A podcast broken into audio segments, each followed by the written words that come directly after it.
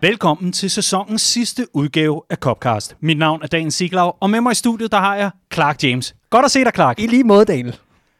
Ganske symptomatisk for hele den sæson, vi Ja. netop har overlevet. Så er Andreas ude med en skade. ja, det, er- det er helt sindssygt jo. Det Det, det hører aldrig op. Ej. Altså, Hvad foregår der? Jeg ved det ikke. vil prøve at vi, vi havde forberedt, at nu skulle vi bare lukke sæsonen af med maner. Yes, det blev bare super, super, super. Og så melder Riese ind i formiddag. Gutter, øh, jeg skulle ramt af noget forkølelse og noget værk og noget... Ej, og nu oprise det er bare tømmermænd. Nej, det, den, den er sgu god nok. Han har ikke corona, nej. men så har han så meget andet åbenbart. Ja, åbenbart. Antiklimaks. Ja, Men det kan jo ikke tage noget fra, at øh, vi er Champions League efter sommerferien. det er vi. Liverpool ender altså på en tredje plads, hvilket er fuldstændig outrageous. Altså, ja. Det, man, man kan jo bare tage en tilfældig Copcast-udsendelse, ja, skal vi sige fra februar måske, Mm. for, for lige at, at, at lodde stemningen og lige finde ud af, hvor, hvor ligger vi der. Og der var Champions League godt nok ikke et tema. Det er det nu. Ja, det er det nu. Og jeg synes jo, at det er... Prøv at høre her.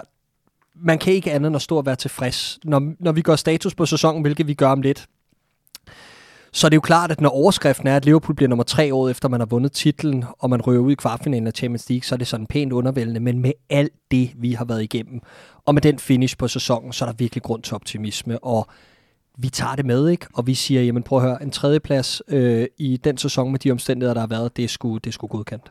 Det er absolut godkendt. Og øh, det, der også er godkendt, det er øh, de fester, de sæsonafslutninger, der bliver afholdt rundt omkring i det danske ja. Ja. land, i øh, adskillige af vores øh, lokalafdelinger. Og nu står jeg altså lige og finder billederne frem for en rigtig, rigtig glad dag rundt om i, i det danske land, mm. i de afdelinger, der havde mulighed, øh, mulighed for at afholde noget. Og hold nu op, altså det her fællesskab, det kan altså bare levere på rigtig mange parametre, og blandt andet det der med at knaldhygge sig, når Liverpool spiller sig i Champions League. lige præcis, og altså totalt fed, øh, opløftende dag at få på sidste spilledag. Altså både resultatmæssigt for Liverpool, men i særdeleshed også bare med det her med at komme ud og mærke den sociale scene igen. Den har jo fandme nærmest været i dvale i, øh, i hele sæsonen, ikke? Og, og, og nu begynder der at være lys for enden af tunnelen.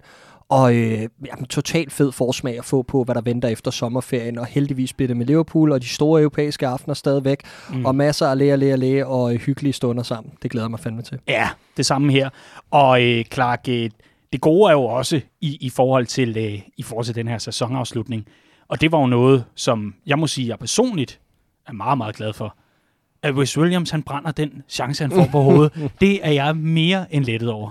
Jamen lad os høre, hvorfor at du var så lettet Jamen, over, at ligesom- Williams laver en kandidat til årets afbrænder. Ah, men altså for fan. For dem, der ikke havde fået hørt uh, Cop Talk, eller lige har fulgt med i uh, alverdens Twitter-tråde, så havde jeg jo uh, lovet, at så fremt, at Wes Williams scorede i sidste spilrunde mod Crystal Palace, jamen så vil jeg få en stor, flot Nat Phillips tatovering. Og øh, altså, ja, den var ikke mange minutter gammel den dag på poppen, før den første kommentar om, jeg kender en god tatovør, der ligesom faldt i min retning. Og da den her bold, den så ellers øh, lander lige for pandebræsken af, øh, af Wes Williams, der, der må jeg sige, der er jeg øh, tæt for at få et hjerteslag. og jeg mindes egentlig også, at jeg falder til jorden af, af lettelse, da den så brager over. Thank God. Nej, jeg var så ærgerlig. Det kunne have været så fedt, mand. Men øh, ved du hvad, vi tager den, den 2-0 sejr og en, en, Ja. ja. en top 3 finish, det skulle i orden. Og sjovt at tænke over, med alt det, der har været omkring den her sæson, hvordan Mm. det så ud for bare ganske få runder siden og sådan noget, og det her, det måske er det værste, man kunne forestille sig under Jürgen Klopp, så bliver vi nummer 3 i Premier League. 5 point fra Manchester United, som narrativet jo vil have det, når du kigger rundt i medierne, har haft en, en, en ganske fin sæson, og hvor det går i den Flot. rigtige retning og alt det her, ikke? Øhm, så, så er det sgu ikke helt skidt endda, var. Altså, Nej, der, er der venter rigtig lovende ting forude, og jeg glæder mig til, at vi blandt andet skal snakke potentielle transfers og meget andet her. Jamen altså, du tager jo hul på det, min gode ven, og øh, lad os da bare få programoversigten op. Øh, jeg vil bare lige kort konstatere, at øh, Chelsea jo brugte noget, der minder om øh, Ruslands, øh, ja, hvad hedder det, BNP i, i sommerens transfervindue, og de ender altså to point under os. Så meget for de flotte indkøb. Vi øh, har et øh, program, der øh, lyder en øh, evaluering og en øh, gennemgang af sæsonen, der gak, hvor vi ser nærmere på, hvad har vi været igennem. Vi øh, vurderer, hvem der har været øh, værd at holde øje med, hvem der har øh, givet os glæder, og så også hvem der har skuffet os på den ene eller den anden måde.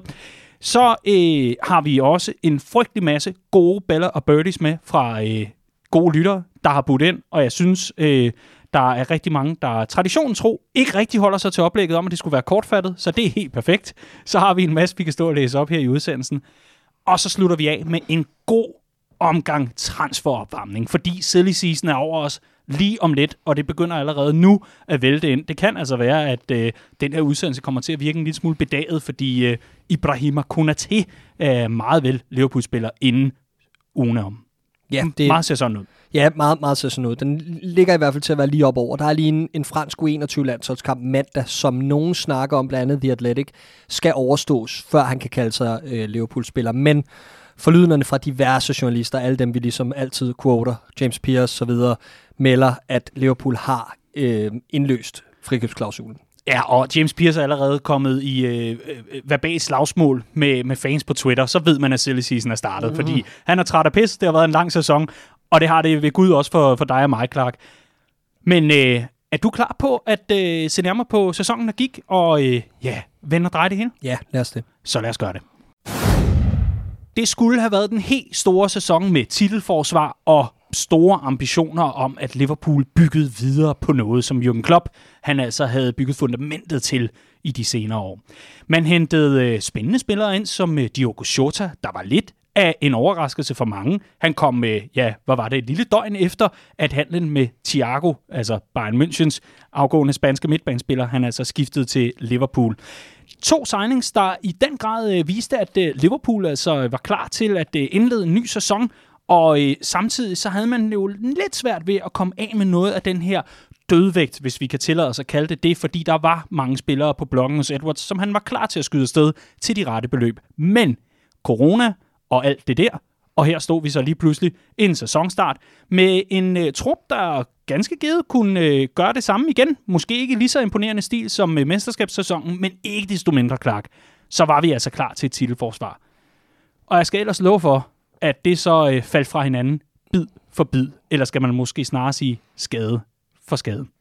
Jamen, det gjorde det. Altså, øhm, jeg vil egentlig starte med at sige, at Jürgen Klopp sagde jo inden sæsonen der med, vi skal ikke ud og forsvare en titel, vi skal ud og angribe den næste. Og det synes jeg var et, var et super forfriskende citat. Og det, det gav mm. ligesom, du ved, det, det gjorde, at tændingsniveauet var der. Ikke? Jeg, jeg, jeg følte sgu, at, at vi var klar på at gå ud og give den en skalle med alt, hvad der fulgte med, tomme tribuner og alt det her. Øh, og vi starter jo egentlig fornuftigt i sæsonen. Øh, men som du selv siger, det, det, det faldt meget hurtigt fra hinanden. Allerede de første coronavirus-tilfælde slog os lidt ud af kurs. Ikke? Trent Alexander-Arnold, inden sæsonen overhovedet var gået i gang. Øh, Sadio Mane, Thiago, kort efter Thiagos ankomst, men, men, men nogenlunde samtidig.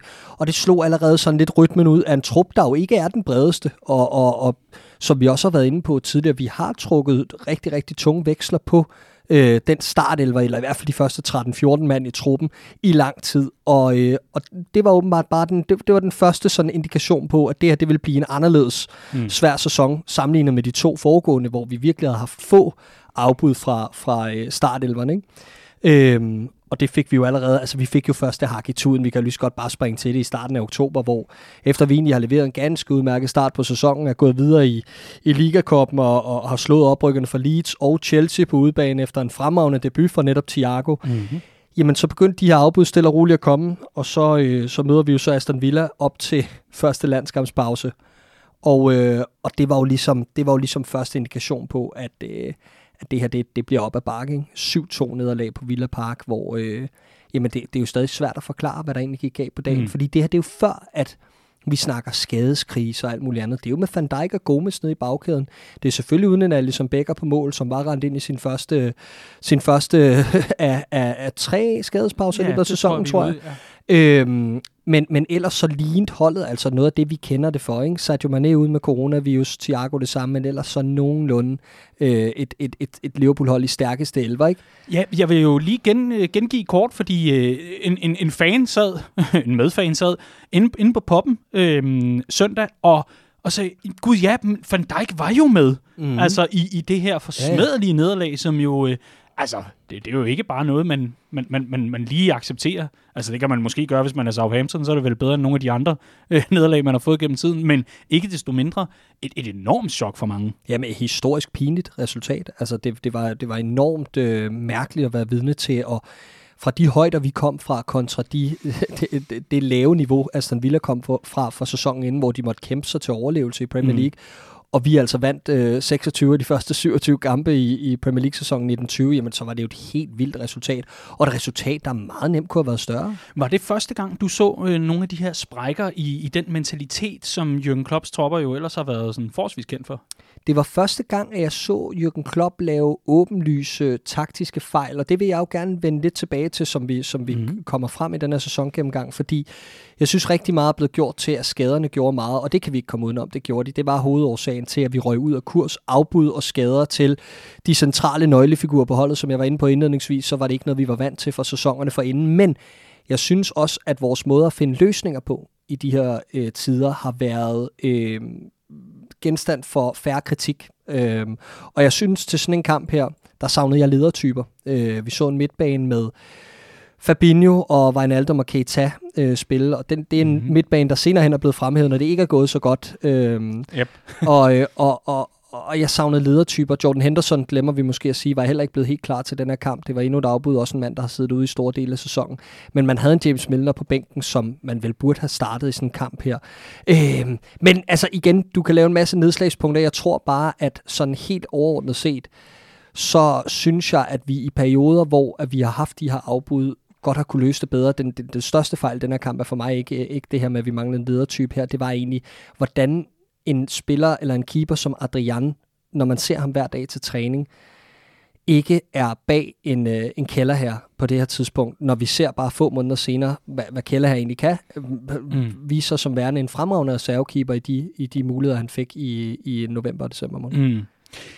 Man kan jo sige, at øh, det for mange jo også er øh, den her måned, oktober måned, som bliver øh, vendepunktet sådan for alvor. Altså den første indikator på, at det her det bliver en sæson, som vi ikke nødvendigvis kommer til at huske for det gode, det er jo netop nederlaget. Og så kommer den skæbnes dag mm. mod Everton. Præcis. Åh, her Clark. Det er jo her, de fleste Liverpool-hjerter, de, øh, de brister og, ja, og brækker og, og knuses jo, da Virgil van Dijk går efter en, øh, en, en, en lang bold, og John Pickford er John Pickford. Jamen, i, i første omgang vil jeg sige, at, at der er jo en landskabspause imellem de to mm. kampe efter Villa-kampen, og det var det, der gjorde det så hårdt, det var, at man skulle vente 14 dage på en reaktion. Ikke? I en sæson, hvor man ellers hurtigt havde vendt sig til, at kampene kom rigtig, rigtig hurtigt. Øhm, men så møder vi så op på Goodison Park, og det gør vi med, med en Thiago tilbage, danner den her midtbane-trio med Henderson og Fabinho, og det er meget, meget tydeligt øh, rigtig tidligt i kampen, at det fungerer. Altså, der er noget der, hvor vi virkelig har ramt en balance på det her hold, som virker utrolig lovende. Øh, de styrer den her midtbane fuldstændig. Øh, Liverpool kommer tidligt foran, virker i kontrol. Den udligning, der kommer fra, fra Everton, er, er på et, et, et semidrop af Adrian øh, igen. Øh, men ellers så er vi i fuld kontrol i den her kamp og skaber det, der skal skabes undervejs. Men det her moment, du snakker om, og de her kendelser øh, imod øh, Pickford, der ikke får rødt kort i situationen. Øh, øh, ja, der dømmes jo offside i situationen. Ja, det gør der jo på forhånd. Øh, og altså, jeg, jeg synes bare, det var så svært at finde rundt i situationen. Jeg kan huske umiddelbart tænker, jamen så kan man vel ikke dømme rødt kort, men det kan man da sagtens. Det er det jo et overfald. Ja, det er et overfald på spilleren, ikke? Øhm, og det var også bare et udtryk for, hvad er fodboldspillet blevet til, fordi det er så svært at regne ud efterhånden, hvad, hvad må var, og hvad må var ikke, og det har også bare været endnu en, en, en, en sådan understregning af, hvor tom den her sæson har været, og diskussioner har været omkring de forkerte ting, omkring regelsæt og alt muligt andet. Men i hvert fald går Virgil van Dijk i stykker i den her situation, og vi håbede jo på det bedste. Senere han går Thiago så også i stykker i en fuldstændig, altså et sindssygt overfald af en, øh, en, en takling Helt fra, fra Richarlison. Ja, Helt utilgiveligt. Altså spørger du mig, i sådan en situation, Pickford er jo, er jo klodset voldelig, mm. klodset situation, men sådan en som Richarlisons, for mig så burde sådan nogle aktioner give lige så lang karantæne som skadespausen, fordi det mm. er så hovedløst, direkte, øh, mm. aggressiv opførsel, mm. At øh, ja. for mig er det bare way over the top. Men Øh, og, og oven i det, så får Thiago haltet sig på benene igen og lægger en fremragende aflevering øh, dybt inde i tillægstiden øh, i dybden til Manet, der finder Henderson, og så vinder Liverpool 3-2 på Goodison Park. Men sådan skulle det heller ikke være. Øh, I stedet så finder vi måske den mest tvivlsomme offside-kendelse, jeg, har, jeg har, til dato har set. Øh, og der er mange at tage. Ja, der er virkelig mange at tage. De står i kø hver uge. Ikke? Men, øh, ja. men, øh, og, og det blev jo historien. Altså den kamp, nu nævnte du i sidste uge øh, det her med en bouillon-terning, ikke? Den kamp blev for mig bouillon-terningen på sæsonen. Ikke? Frustration. Nå, men så tak for det. Man, nej, men du ved, masser af lovende takter. ja. øh, du kan se potentialet i holdet. Du kunne godt se, hvad vi har at byde på. Men det var bare som om, at, at sol, måne og stjerner stod bare ikke lige for, for Liverpool i den her omgang. Mm. Og så mister man to nøglespillere. En for hele sæsonen, og, og en anden i, ja, hvad, 30-40 procent af sæsonen på, på, på én mm. kamp. Ikke? Det, var, det var tough to take. Ja, især fordi, at øh, den her midtbanespiller i form af, af Thiago, nu har vi jo så set det inden for de sidste, i hvert fald den seneste måned i hvert fald, ikke? Men, men, men man, man begynder jo for alvor at forstå, hvad det var, han skulle bidrage med at tage øh, Klopps Liverpool videre med. Han får jo ikke muligheden for at etablere sig Nej. på den måde, og netop, netop derfor bliver han lige pludselig den her, øh, jamen hvad, hvad, hvad er det, man kalder det, scapegoat, ikke? Altså man, mm. han, han, han bliver den, som folk går efter, fordi at det lige pludselig ikke er åbenlyst, hvad han skal lave. Fordi han ikke er spillet ind, fordi ja. han ikke kender rytmen, fordi, og så videre, og så videre. Ikke? Ja, og vi jo. kender historien, vi har refereret til den hele året, var jeg lige ved at sige, hele sæsonen, i, i form af, jamen Fabinho var, var en slow starter, øh, Robertson var en slow starter, og så videre, og så videre. Så det her, det er for mig også en, en, en nøglesituation. Et er Virgil van Dijk, det, det er en situation uheldigt. Mm. Noget andet er Richarlisons øh, overfald, men, men, men fraværet af Thiago Alcantara, når han netop var den, der skulle ind og sætte det flow i spillet, som havde manglet for midtbanen, og gøre mm. det kontinuerligt. Det begyndte altså også at blive dyrt. Men øh, onde oktober, kan man vel godt kalde den mm. på den mm. front. Ikke desto mindre, Clark, så... Øh, så, vi reagerer jo godt på det her. Det gør vi jo. Altså selv, selv da Van Dijk øh, øh, udgår i kampene efter, altså vi, vi holder skill i clean sheets og holder kadencen i både Champions League og Premier League, og øh, det er egentlig ikke et, et, et rigtigt problem Jeg glemmer for os. ikke den hverdagsaften, den onsdag aften, hvor vi møder øh, Ajax kan du huske det? Altså, øh, hvor, hvor, hvor, hvor man var helt i tvivl. Øh, du, du nævnte det efterfølgende, tror jeg, i en udsendelse, og hvis ikke, så gjorde det det, da mikrofonerne var slukket. Du, du sagde, det er lidt ligesom, hvis et familiemedlem er dødt sådan var det lige pludselig at stå uden Virgil van Dijk mm. i en mm. betydende kamp. Og nu står man sådan og har haft en hel sæson, ikke? Nu står man med to centerbacks, der er vel mindst er lige så gode i Nat Phillips og Rhys Williams, ikke? og tænker, altså det skal nok gå. Ja, det er det. Og jeg var ved at få tegnet skabelonen af den ene på ham, ikke? Jo, jo, det er præcis. Perfekt. Sådan er der så meget, ikke? Men, men altså, det er oktober, og, og reaktionen efterfølgende, og, og det var jo egentlig også en, en lidt spøjs, øh, hvad kan man kalde det, øh, måde, måde at komme videre på herfra, fordi de mange sejre i træk og sikringen af avancementet i, øh, i, i Champions League-sammenhæng osv., og, og den gode placering i, i ligaen, som ligesom blev, blev bygget på i hvert fald, at øh, man, man var ikke så hårdt ramt endnu, jamen det skjulte jo lidt over det faktum, at der var noget lidt mere galt. Men ikke desto mindre går vi jo i altså efterårsmånederne og december måned, går vi jo ind til det med, med ja, liv og sjæl.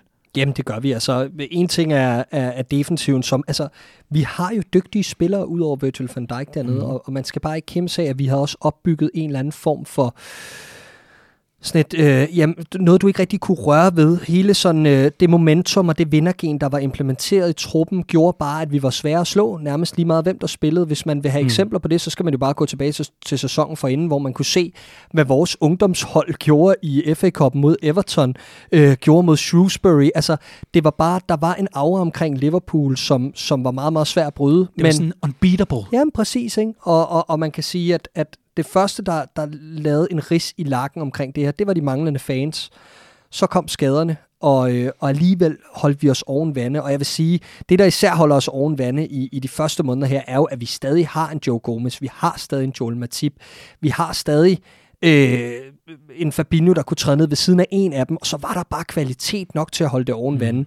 Men, men som næste skade kom med Joe Gomez, efter de her 5-6 kampe efter, jeg mener, vi vinder 5 ud af 6 i alle mm. turneringer efter denne her øh, Everton-kamp, øh, blandet, og får blandet et kryds på, på Etihad også. Øh, så går vi i på landsholdspause og, og i, i, i meget god spirits omkring det hele. Det ser sgu mm. egentlig godt nok ud og sådan nogle ting. Og så kommer vi ud på den anden side, så er Joe Gomez gået i stykker for sæsonen med en slem og alvorlig knæskade. Ja, og du kunne fortælle mig i dag, at øh, du sådan havde fundet lidt, lidt forskellige, lidt shady øh, tråde rundt omkring, men ikke desto mindre, når man nu ser på den dækning, der har været af mm. Virgil van Dijks recovery versus Gomez, mm. så er det jo lidt i øjenfaldene, hvis man kan kalde det det, at der er så meget mere på Virgil van Dijk, end der er på Gomez. Jeg er godt klar over, mm. hvor, hvor de står sådan popularitetsmæssigt, Ja, ja. selvfølgelig, men ikke desto mere, øh, mindre klart. Altså, vi, vi, vi er vel der, hvor Joe Gomez skade, den er alvorlig. Ja, der, der snakkes om for folk, der har, der har sådan forstand på Hmm. de her typer af knæskader og sådan nogle ting. Hvad er de nervøs for?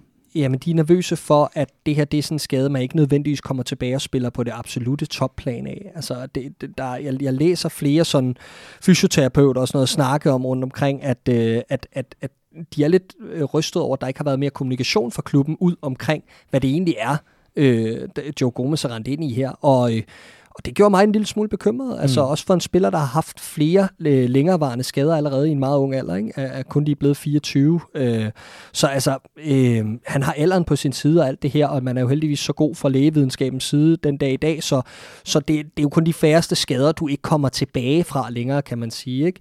Men, øh, men, men alligevel øh, anledning til bekymring, og det fortæller måske også historien om, hvorfor Liverpool vælger mm. at gå ud og spendere på, hvad der ligner en ny marker til Virgil van Dijk for den kommende sæson. Ja, præcis.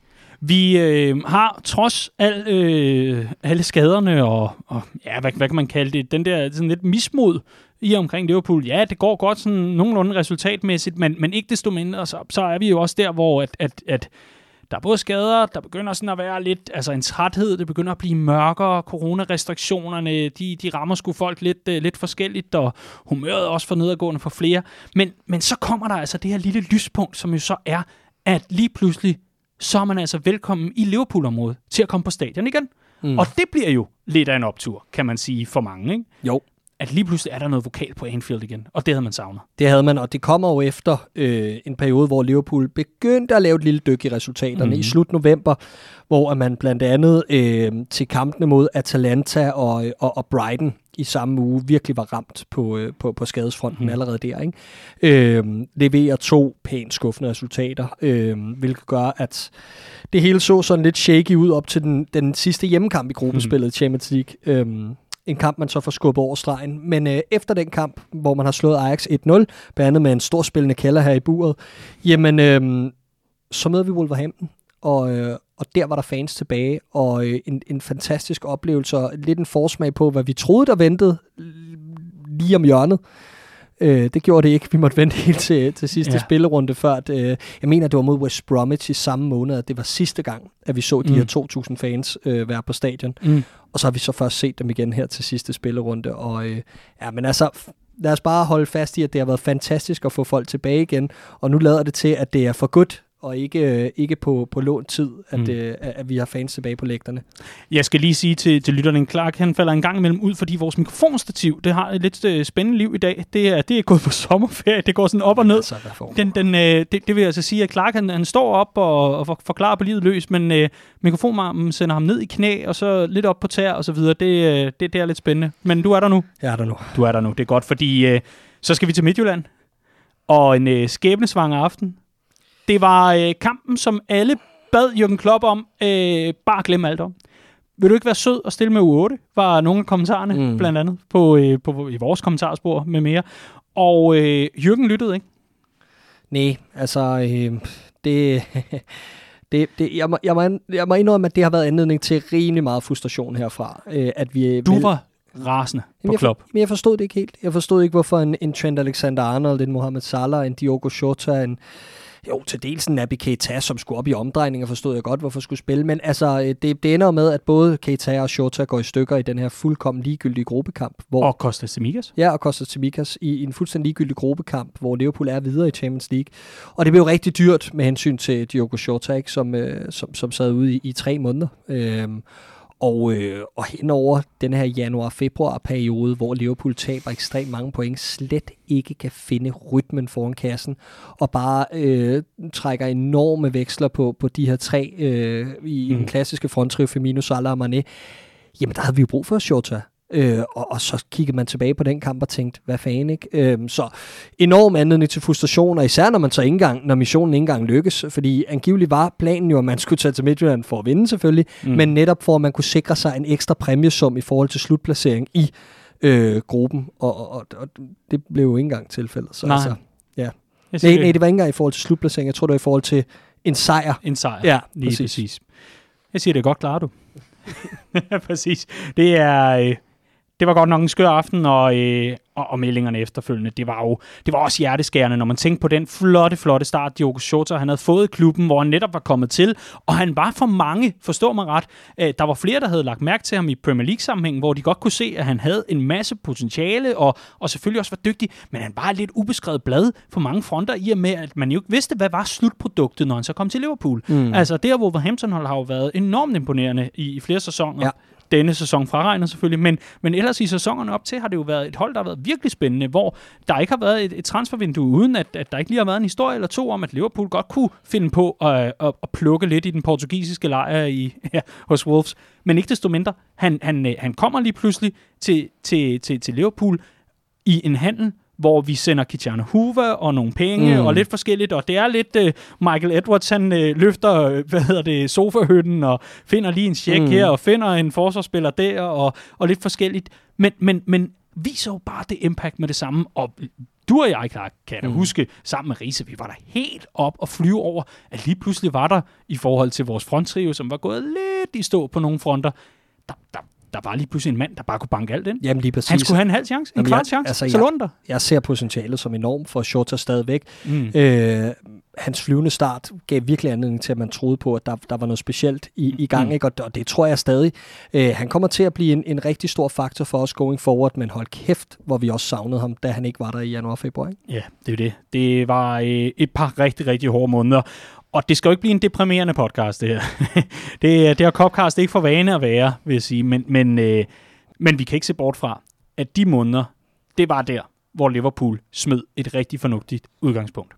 Jamen, det var det. Altså, øh, det startede jo det, det startede jo egentlig først lidt senere. Jeg synes, at, at de her kampe, som, som jeg nævnte før, Brighton i ligaen 1-1, 1-1 med Fulham her efter Midtjylland-kampen, der begyndte, der, der begyndte vi at se de der sprækker, og, og, og, og de bekymringer, der ligesom var øh, øh, med hensyn til, at vi var hårdt ramt på skadesfronten og sådan noget, men, men de her must-win-kampe, som vi bare havde sikret, altså i sæsonerne forinden, der vandt vi bare mm. to i de her kampe. Mm. Vi vandt bare 1-0, vi holdt hjem, vi alt det her.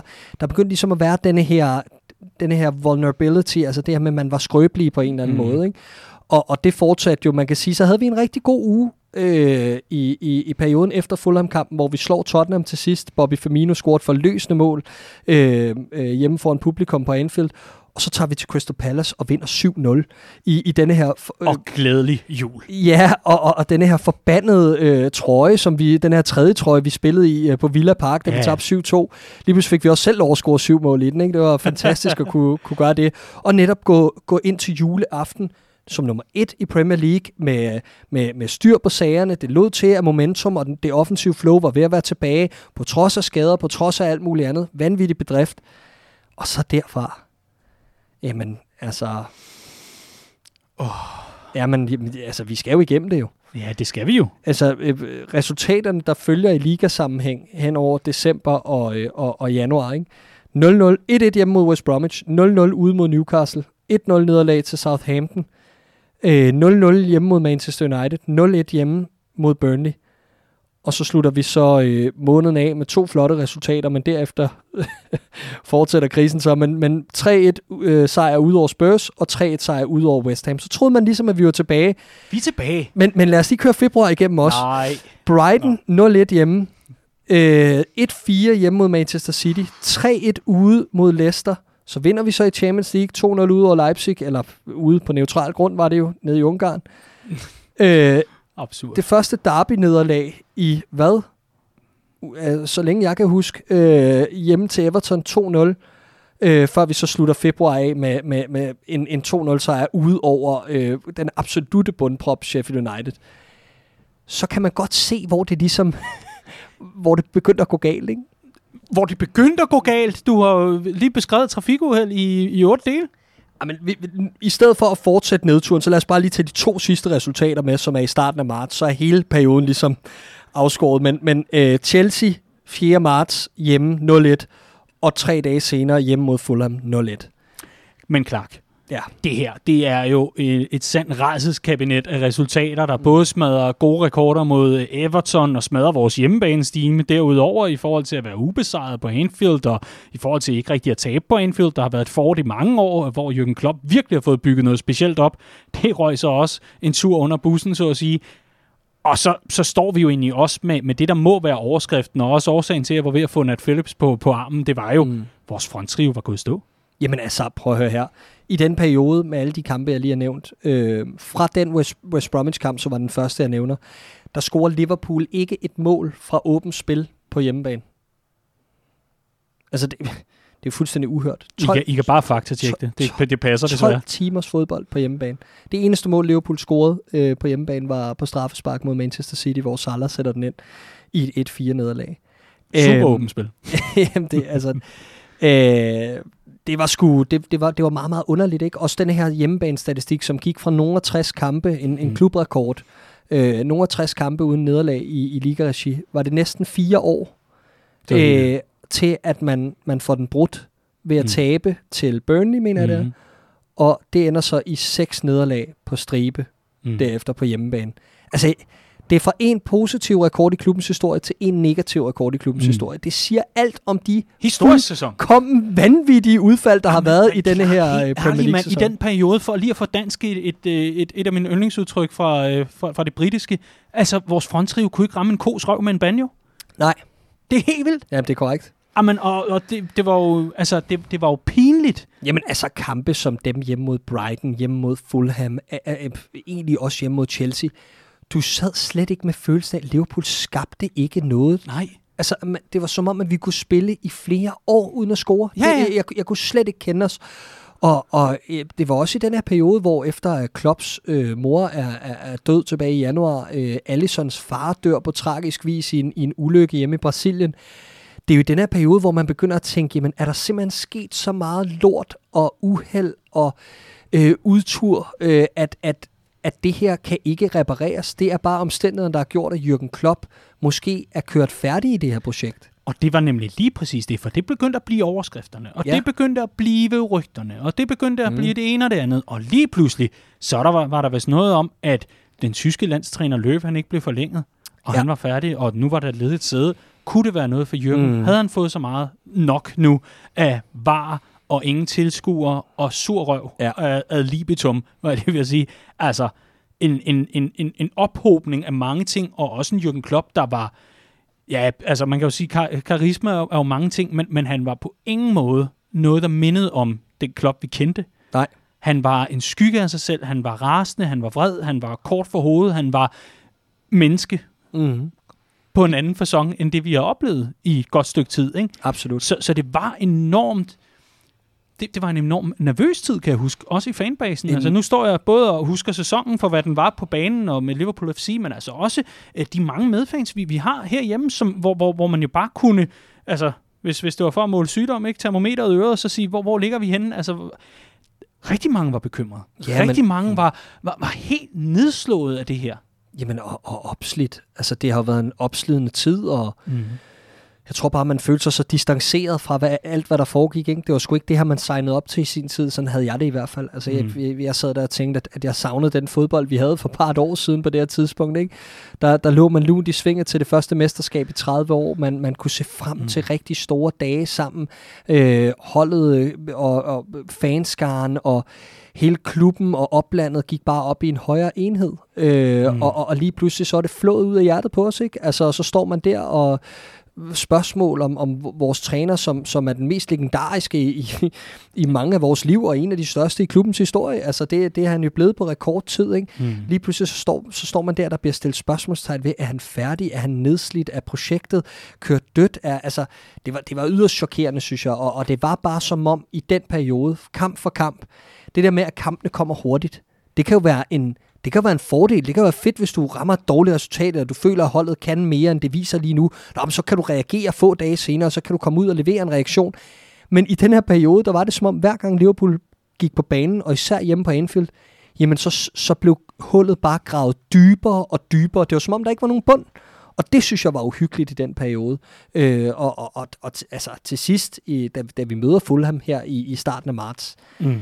der, altså, den, måde, vi taber den kamp på, øh, der, der, der frygtede jeg sgu lidt, at det hele bare var lidt ligegyldigt. Mm. Øh, for, for, for spillerne også, og, Ja. ja. og, og altså for, for hele setupet. Ja, det var, øh, det var enormt nedslående. Men, men i den her periode, og det er jo også en del af vores gennemgang af den her sæson, fordi det har bare været annus horribilis på rigtig, rigtig mange fronter, og vi er skøjtet øh, over nogle måneder her, fordi vi skal jo faktisk også lige rykke tilbage i tiden igen. Ikke meget, bare roligt, kære lytter. Vi skal nok komme til det gode på et tidspunkt. Men, men vi, vi, vi stod også lige pludselig med en centerback, der var ude med en ankeskade. Og det var for resten af sæsonen. Hej, hej, Joel Matip. Mm. Og så skulle der hentes. Og, Og det er også en del af historien. Ja, det er det der, og det var jo lige her omkring den her lille gode passage, jeg også nævnte i hele det Tottenham her horrible forløb. Ja, lige præcis. Lige da vi finder noget, der minder om form og en vej i det her, så går Matip i stykker øh, efter første halvleg ude mod Spurs. Øhm, og altså, i, det, det satte jo en masse historie i gang, og i starten var forlyden, at det er måske ikke så slemt alligevel og sådan nogle ting, men vi nærmede os deadline day, og man kunne godt mærke, at, at, at Liverpool satte lige pludselig sejlene ind, fordi Klopp havde banket bordet. Ikke? Altså, Mm. det var jo, det, altså, det havde han jo.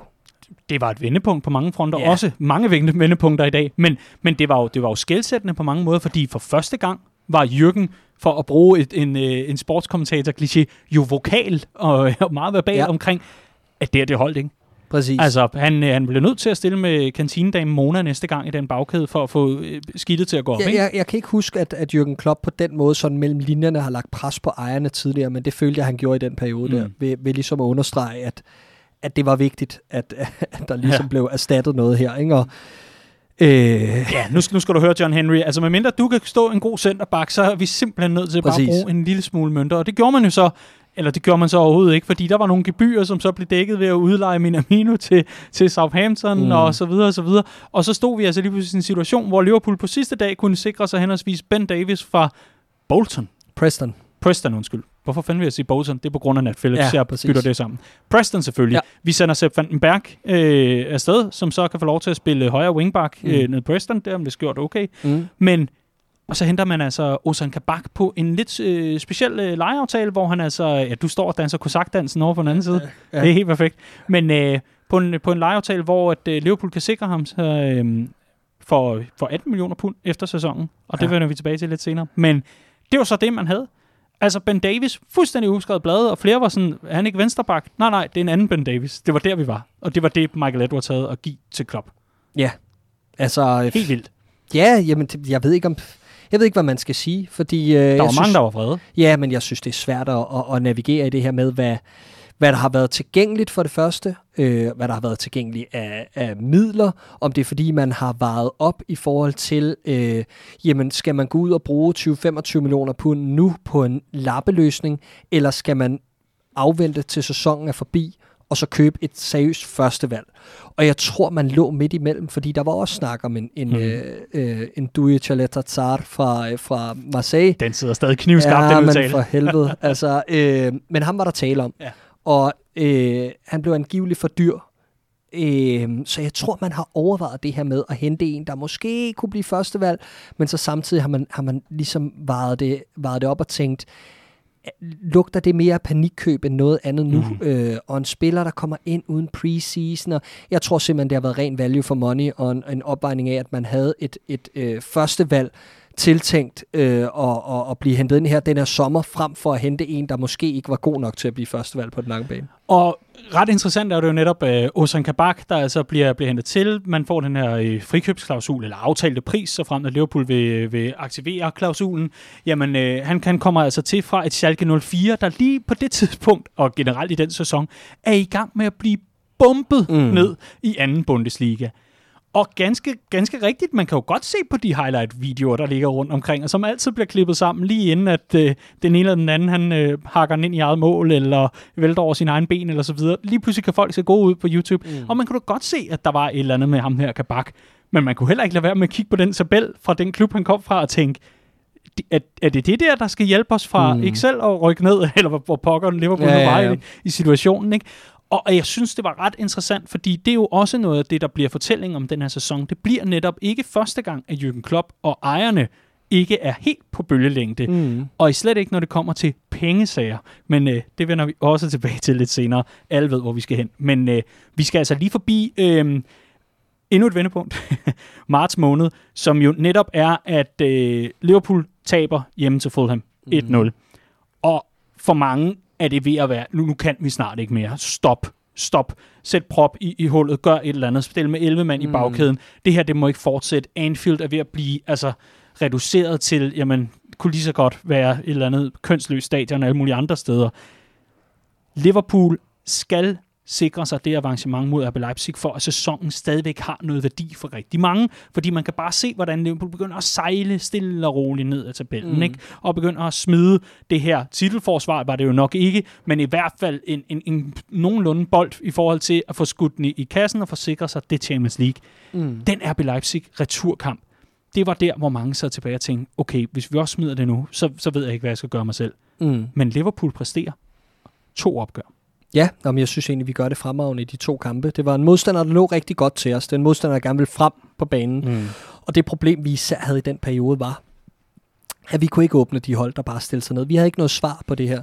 Ingen dåseåbner. Nej, men præcis. Men også bare ingen bredde, ingen fleksibilitet, ingen øh, taktiske muligheder fra bænken, ingen øh, overraskelsesmomenter fra kamp til kamp, fordi Shota var skadet, og han blev så klar til den her returkamp. Øh, bliver faktisk klar og starter for første gang mod Fulham, mener jeg, øh, op til og øh, øh, leverer så en fin indsats nede i, øh, nede i Ungarn, hvor begge opgør mod Leipzig jo altså blev spillet på neutral bane. Øh, og for første gang så vi noget flydende spil for vores fronttrio i flere måneder til den her returkamp. Og det blev så taget videre til, øh, til den næste kamp, så blev den sidste inden øh, 2021's første landskampspause mod Wolves på udebane, hvor at det var nervøst, ja, og øh, øh, langt hen ad vejen var det ikke imponerende, Mm. men vi får en halv chance, og så scorer Shota øh, i, i den her kamp, og det var bare noget af det, vi havde manglet. Det var den her kynisme på de rigtige tidspunkter, og han scorer lige inden pausen, og så vinder Liverpool 1-0. Og det var de her små succesoplevelser, vi bare havde brug for på det her tidspunkt, for det endte jo faktisk med, at de to kampe her blev det, der minder om vendepunktet i Liverpools sæson. Ja, fordi det blev jo faktisk Liverpools sidste nederlag i ligasammenhæng. Det var Fulham. Ja. Og det er altså 7. marts. Og det er for mange øh, noget, der minder om et årti siden. Den her pandemi har jo gjort Ja. ja. meget ved vores tidsopfattelse. Mhm. Mm-hmm. Ikke? Øh, men, men, men det blev faktisk det sidste øh, nederlag i, øh, i Premier League for Liverpool. At Ja. vi så øh, tabte i europæisk sammenhæng, det kan vi kigge nærmere på lidt senere. Men, øh, men ja, det, Ja. var, det, var, det var vigtigt. Jamen absolut, og jeg synes, det var, det var første skridt i at finde, finde vores fødder igen. Øh, mm. Der er mange ting, der spiller ind, ikke? Altså, at vi begyndte, det er jo ikke tilfældigt, at det er jo, det er jo i de her to kampe, hvor vi første gang ser Fabinho tilbage på midtbanen Mm. øh, for Liverpool. Og øh, at han ryger derop og begynder at skabe noget struktur på det her hold, som vi også har identificeret eller snakket om tidligere mm. i Copcast, det var vitalt for, for, at vi fandt vores vej. Ja. Det andet var, at vi begyndte at spille et, et, et partnerskab sammen nede i den centerback-kæde, øh, som selvfølgelig ikke har, har kvaliteten på den lange bane til at spille fast for Liverpool i, i Nat Phillips og Kabak primært, øh, og så en Rhys Williams, der træder ind i de, i de sidste par runder.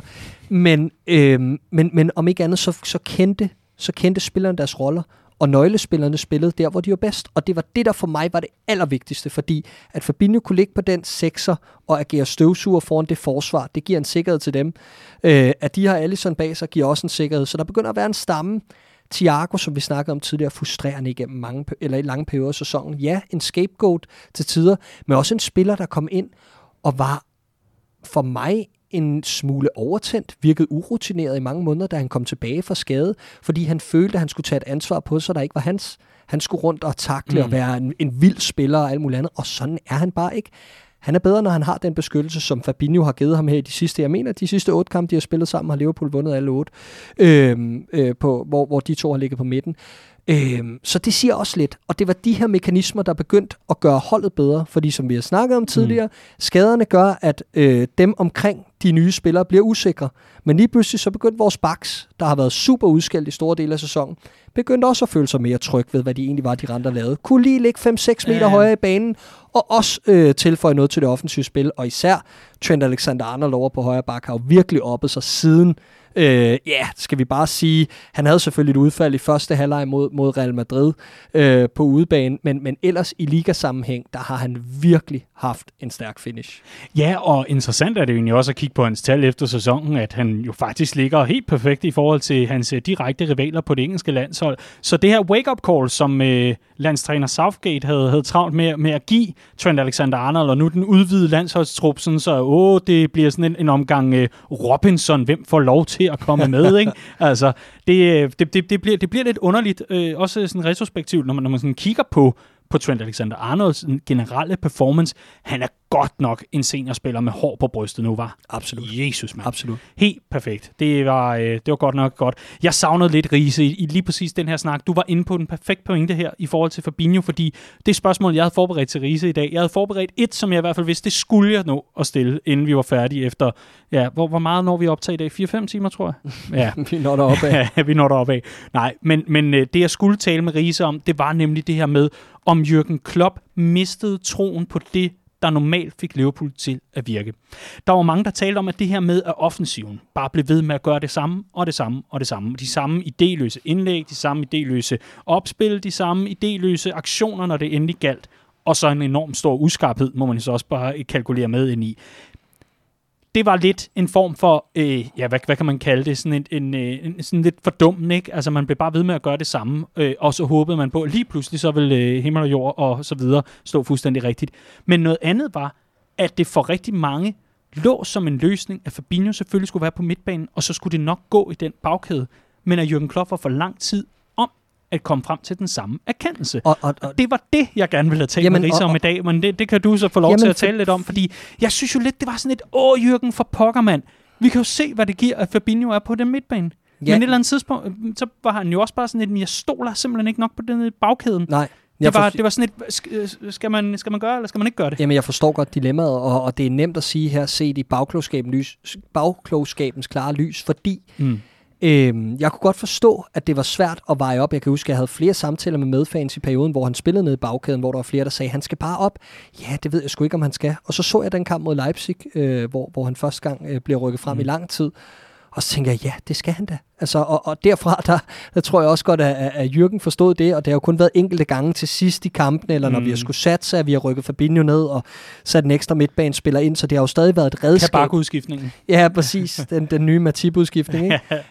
øh, men, men, øh, men, men altså, det var det, jeg var lidt inde på indledningsvis, at jeg mm. synes, at jeg, det, jeg har været mest skuffet over over Jürgen Klopp i den her sæson, har været, at han har altid fundet løsninger på selv de største udfordringer og problemer.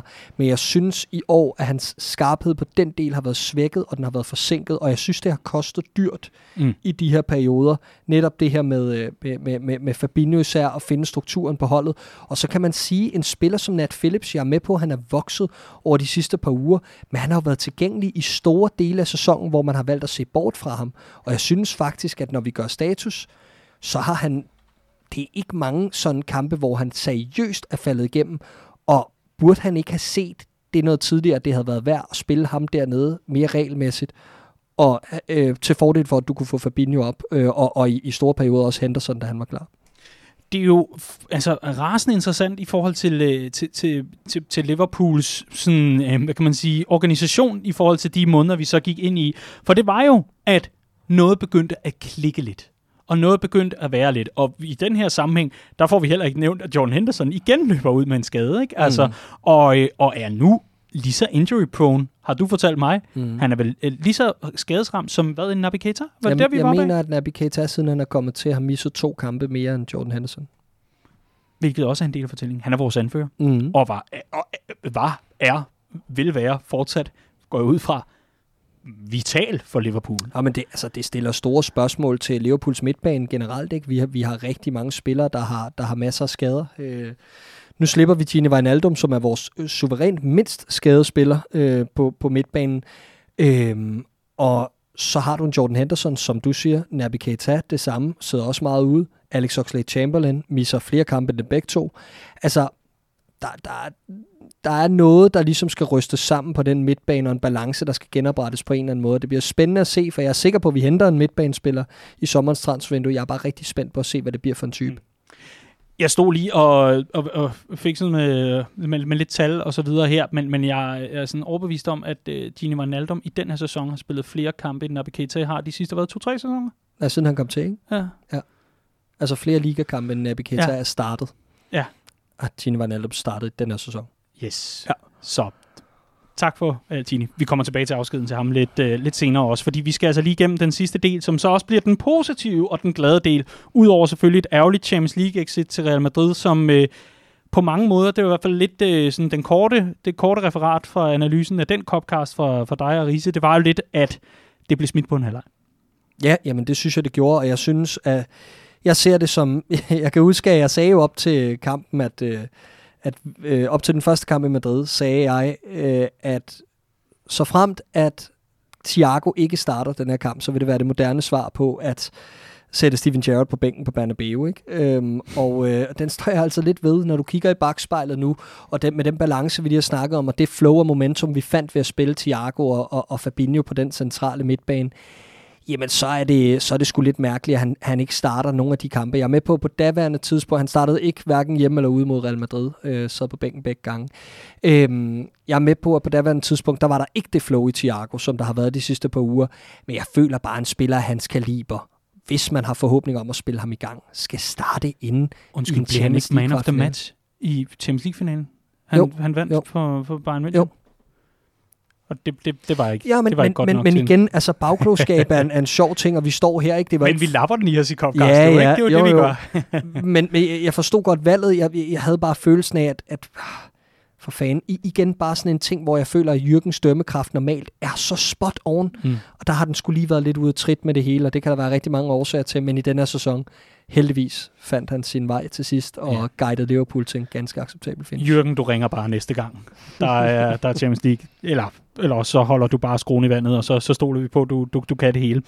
Clark, øh, vi, er, øh, vi, vi er desværre, desværre øh, nået til, øh, til den del, hvor øh, Liverpool øh, spiller uafgjort hjemme mod Real Madrid. 0-0. Og det er altså til trods for, at der er rigeligt med muligheder for at bringe sig foran. Så Mm. får man ikke gjort det. Og øh, Liverpool må altså øh, tage, tage, tage til takke med, at det var det for europæisk mm. Fodbold for denne sæson. Og så går vi så ind i, øh, i det, der må være den mest hæstlige afslutning på en uge i, øh, i mands minde. For øh, ikke lang tid efter, faktisk i øh, weekenden op til, så kommer historien om, at 12 store europæiske klubber har rottet sig sammen, har, er gået sammen, og vil nu gøre alvor af en trussel, som lidt har været deres afpresningsmiddel, eller pressionsmiddel, eller hvad, pokker man kalder det, mod UEFA i forbindelse med, at øh, de vil have et større cut af kagen i Champions League-sammenhæng, og de vil også meget gerne være sikre på, at selv når de ikke er gode nok til at komme med, så kommer de nok også lige med alligevel. Det var det, som så udformede sig og endte med at hedde European Super League, ESL. Det, der øh, må siges at være øh, den største trussel mod fodbolden, som vi kender den, i hvert fald i forhold til det der med, at man skal være god nok for at komme med, og man skal selv kunne klare ærterne.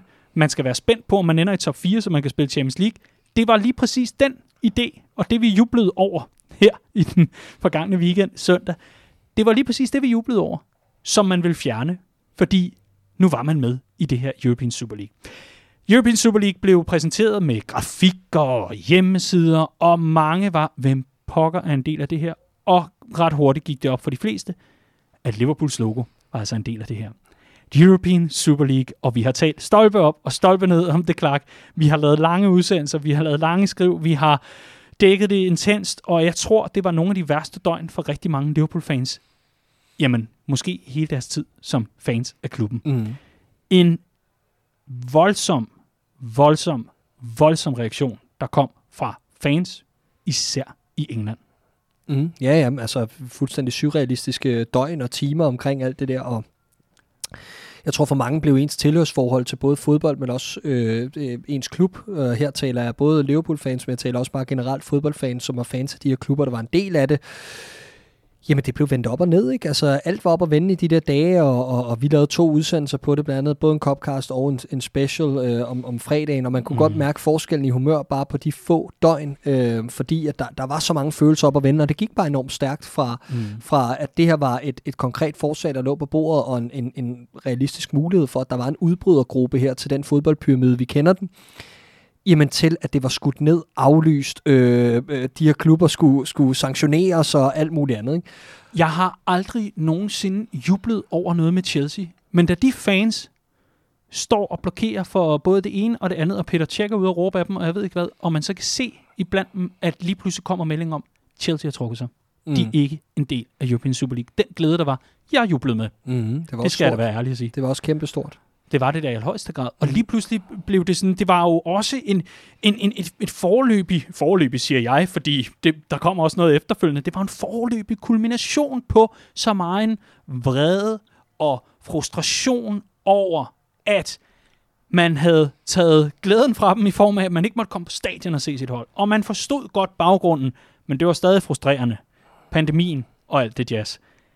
Men havde oven i købet også installeret et videosystem, som dømmer i øst og vest, og meget retfærdigt, og øh, guderne skal vide, at vi har sagt, hvad vi mener om var i det her program, men, men det er stadigvæk noget, som tager og suger rigtig meget ud af et opgør. Også på stadion, skulle jeg sige. Hvor mange minutter var det, vi ventede i Herning? Da vi sad og ventede på de varkald, ja, hvor FC Midtjylland får været straffesang. 3,5-4 minutter, nej, jeg kan ikke huske... Eller fik stor... Ja, det kan ja. jeg ikke huske, men jeg ved, hvad du mener. Der var også et annulleret mål til sidst for ja. Minamino. Og, ja, ja, lige præcis. Og man, man får bare lov til at sidde der, og så kan man vente mm. pænt til, at nogen i en videovogn har fundet ud af det. Ikke? Og det var nemlig også en del af oplevelsen, som man kan sige sådan for fans. Og så det der oveni. Det der oveni, hvor man går ind og simpelthen bare fjerner meget af det, som man som fan jo abonnerer på, og det er, at man er investeret i, om ens klub gør det godt. Men det kunne jo bare være pisselig gyldigt, fordi mm. det var åbenbart meritbordet og indtjeningsbordet. Ikke? Hvem, hvem, har, hvem har lov til at være med? Bare, bare en understregning af, hvad den her sæson den er. ikke? Altså fuldstændig mærkelig og i øst og vest med frustrationer og nedtur. Det var som om hver gang man tænkte, nu kan det ikke blive værre. Hold my beer, ikke? Altså, nej, men, øh, ja, og der er ikke engang nogen til at holde den, for man sad alene, ikke? Altså, nej, men det, jamen, det hele var bare så katastrofalt nederen i, i, i lange, mm. ja, mørke perioder af den her sæson. Og det her, det var bare sådan, man sad, jeg sad i hvert fald, jeg skal ikke tale på andres vegne, fordi jeg tror, folk har haft meget, meget forskellige reaktioner på det her, Absolut. alt efter hvor involveret man har været i hele sagen, alt efter hvor dedikeret man føler, man er til sådan selve værdisættet omkring det, alt det her. Men jeg følte i hvert fald, jeg har aldrig følt mig så distanceret fra det hele, som jeg, som jeg gjorde på, på, på det her tidspunkt. Jeg tror, der er mange, der også har siddet og tænkt på, at det skal nok gå. Det er bare et eller andet greb mod UEFA, alt det her, lad os nu se. Og der sidder nok rigtig mange og tænker, lige præcis, det var det, der skete. Det var mm-hmm. nemlig bare et greb mod UEFA. Men man sad bare med følelsen af, at det godt kunne være gået helt galt den her gang. Og mm. det, jeg rigtig godt kan lide, nu snakker vi om alt det, der er nederen ved det, og øh, alle de her følelser og alt det voldsomme og sådan noget. Men det, jeg rigtig godt kan lide, har været reaktionen fra fans af alle klubber, fra øh, folk, der har fodbold nært, og, og denne her insisteren og denne her... Øh, det her initiativ, øh, der virker til at være nu fælles om, at vi skal gøre fodbolden til en bedre sport. Vi skal simpelthen lave nogle, øh, ikke bare i klubberne, men også fra forbundets side, skal vi lægge pres på som fodboldfans mm. og fodboldelskere, på at få lavet nogle ændringer, så vi kan gøre op med denne her øh, udvikling i, øh, i, i, i, hvad hedder det, øh, økonomien og, og alt det her mm. i, i fodbolden globalt og det kan jeg godt lide. Jeg kan godt lide, at man kan se rundt omkring, blandt andet i Liverpool nu, hvor supportergruppen Spirit of Shankly blandt andet har fået presset igennem, at der nu skal være supporterrepræsentation i bestyrelsen.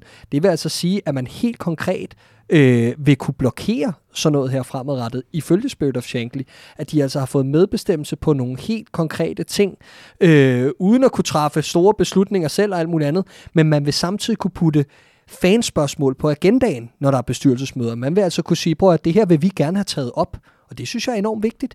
Det skaber allerede ændring indenfra i, i, i klubberne. Det er ikke kun Liverpool, vi har også set det i Chelsea, i Tottenham osv. Der ja, bliver... og det er vist nok også nogle aftaler og bestemmelser, som kommer ind i selve, hvad, de, hvad hedder sådan noget, klubbens øh, regelbog, hvis yes, man kan kalde yes. det, uh, playbook. men og, men, men og, kommer, og det, kommer og det ind, lille skridt. så det også følger med, så frem at når FSG siger, det var det, nu casher vi ind på øh, den rigtig, rigtig fine investering, mm. vi lavede for ikke antal år siden, så når de nye ejere kommer, så er det der stadigvæk Præcis. som en grundregel i Liverpool FC. Så spændende er det. Ja, Ja, det- Igen, kæmpe anbefaling herfra. Meld jer nu ind, fordi for pokker man, det er da vigtigt, at fansene har en stemme i, øh, i omkring Liverpool. Spirit of Shankly, gå ind og google det. Og, øh, og ellers så øh, skriv til en ven eller en kammerat, der måske øh, lige præcis ved lidt mere om det, eller et eller andet andet. Sørg for at blive en del af det. Det koster hvad? 10 pund for et år. Ja. Og så er man ligesom med til at bakke op om en vigtig sag. Præcis. Og, og, og bare lige for at afslutte den, det er jo første skridt. Den anden, det, det andet og næste skridt er, at der nu sættes pres på fra flere instanser side om at få lavet et forslag til regeringen om i, i England at få lagt pres på i forhold til at få indført nogle regler omkring ejerforhold i klubberne. Super, super vigtig sag også at bakke op om. Og på den anden side har vi altså hele det her spørgsmål omkring de internationale forbund, FIFA og UEFA, som lige pludselig lignede the good guys i den her sag, og det er de bare ikke. Nope. Og der skal også ændringer til, så det bliver rigtig spændende mm. at se, hvad der bliver gjort den vej rundt, for det er det, jeg mangler stadigvæk her, når vi står et par måneder senere, og se det pres komme på de internationale forbund for at lave forbedringer og ændringer af spillet, som vi kender det, så vi ikke ender her igen. Ja, præcis. Og det var nemlig lige præcis en, øh, en rigtig hård uge for rigtig mange, og den uafgjorte mod Leeds 1-1, det var en kamp, som rigtig, rigtig mange har fortalt efterfølgende, både face-to-face, men altså også beskeder og øh, Bella Birdies. Øh, det var så primært Birdies, skulle jeg lige så sige, men, men har netop været, jeg har aldrig været så ikke investeret i et Liverpool-opgør. Jeg har aldrig været mere ligeglad. Og det er jo lidt og noget af det, der fortæller også omkring en fanidentitet, hvad det her det øh, kunne have kostet for alvor. Der er slået skår i glæden hos mange, og øh, selvom John Henry satte sig meget pænt og, øh, og lavede en, en, en lille video, hvor han øh, fik sagt, øh, vi skulle have lyttet til jer. Kære kammerat, du spurgte os aldrig, var der mange, der så replicerede.